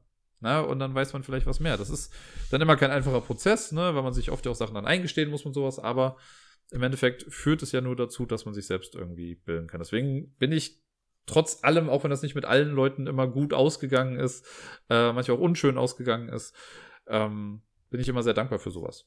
Ne, zumindest auf einem persönlichen Level, einfach weil das halt für meine Selbstfindung ja dann irgendwie doch noch ein bisschen was gebracht hat. Ja, äh, und natürlich, das habe ich mir natürlich bewusst jetzt zum Schluss aufgespart. 2020 wird auf ewig für mich eigentlich unterm Strich ein tolles Jahr gewesen sein. Auf einer persönlichen Ebene. Natürlich global gesehen, eine ganze Menge Unsinn passiert. Aber 2020 ist das Jahr, in dem der Miepel auf die Welt gekommen ist. Und das ist für mich das Highlight des Jahres. Das war für mich das ganze Jahr über das Highlight des Jahres. Es gab nichts, was da drüber kam. Und immer, wenn Leute halt sagen, ey, 2020 war ein Scheißjahr und ich dann auch mal gesagt habe, so, ja, ist schon irgendwie ätzend gewesen, habe ich aber immer nicht nur im Hinterkopf, sondern nicht im Vorderkopf. Aber es ist das Jahr, das mir den Miepel gebracht hat. Und es hört einfach nicht auf. Ne? Ich bin gerade so dankbar für die Zeit, wo ich jetzt ne, zwischen den Jahren auch nicht arbeiten muss. Ich habe sie jetzt auch manchmal für vier, fünf Stunden irgendwie hier bei mir. Ne? Sie schläft dann hier, sie kann von mir gefüttert werden. Zu sehen, wie sie anfängt jetzt mittlerweile fast schon zu gehen. Ne? Das ist im Stehmodus und das Stehen, also sie versucht immer mehr auch alleine zu stehen und sich festzuhalten. Das klappt auch immer pro, pro Tag eine Sekunde mehr vielleicht. Zu sehen, für was sie sich so begeistert, wie neugierig sie ist und sie auf diesem Weg zu begleiten, irgendwie so ein proper Human Being zu werden ach, das ist, ich wollte immer Vater werden. Und das ist, auch wenn die, die äußeren Umstände insgesamt jetzt nicht so sind, wie man sich das vielleicht gedacht hätte, aber Vater bin ich ja trotzdem. Und ich äh, genieße das jeden, jeden Tag und jede Stunde, die sie da ist. Und äh, deswegen ist 2020 für mich unterm Strich ein tolles Jahr. Und ja, das ist doch mal ein okayes Schlusswort, würde ich sagen.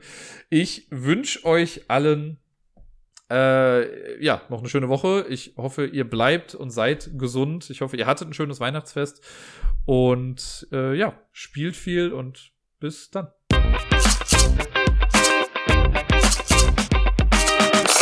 Natürlich wünsche ich euch allen, je nachdem, wann ihr das hört, entweder einen guten Rutsch ins neue Jahr oder ein frohes neues Jahr. Und generell, egal wann ihr es hört, vielen lieben Dank fürs Zuhören, für das Feedback, für alles.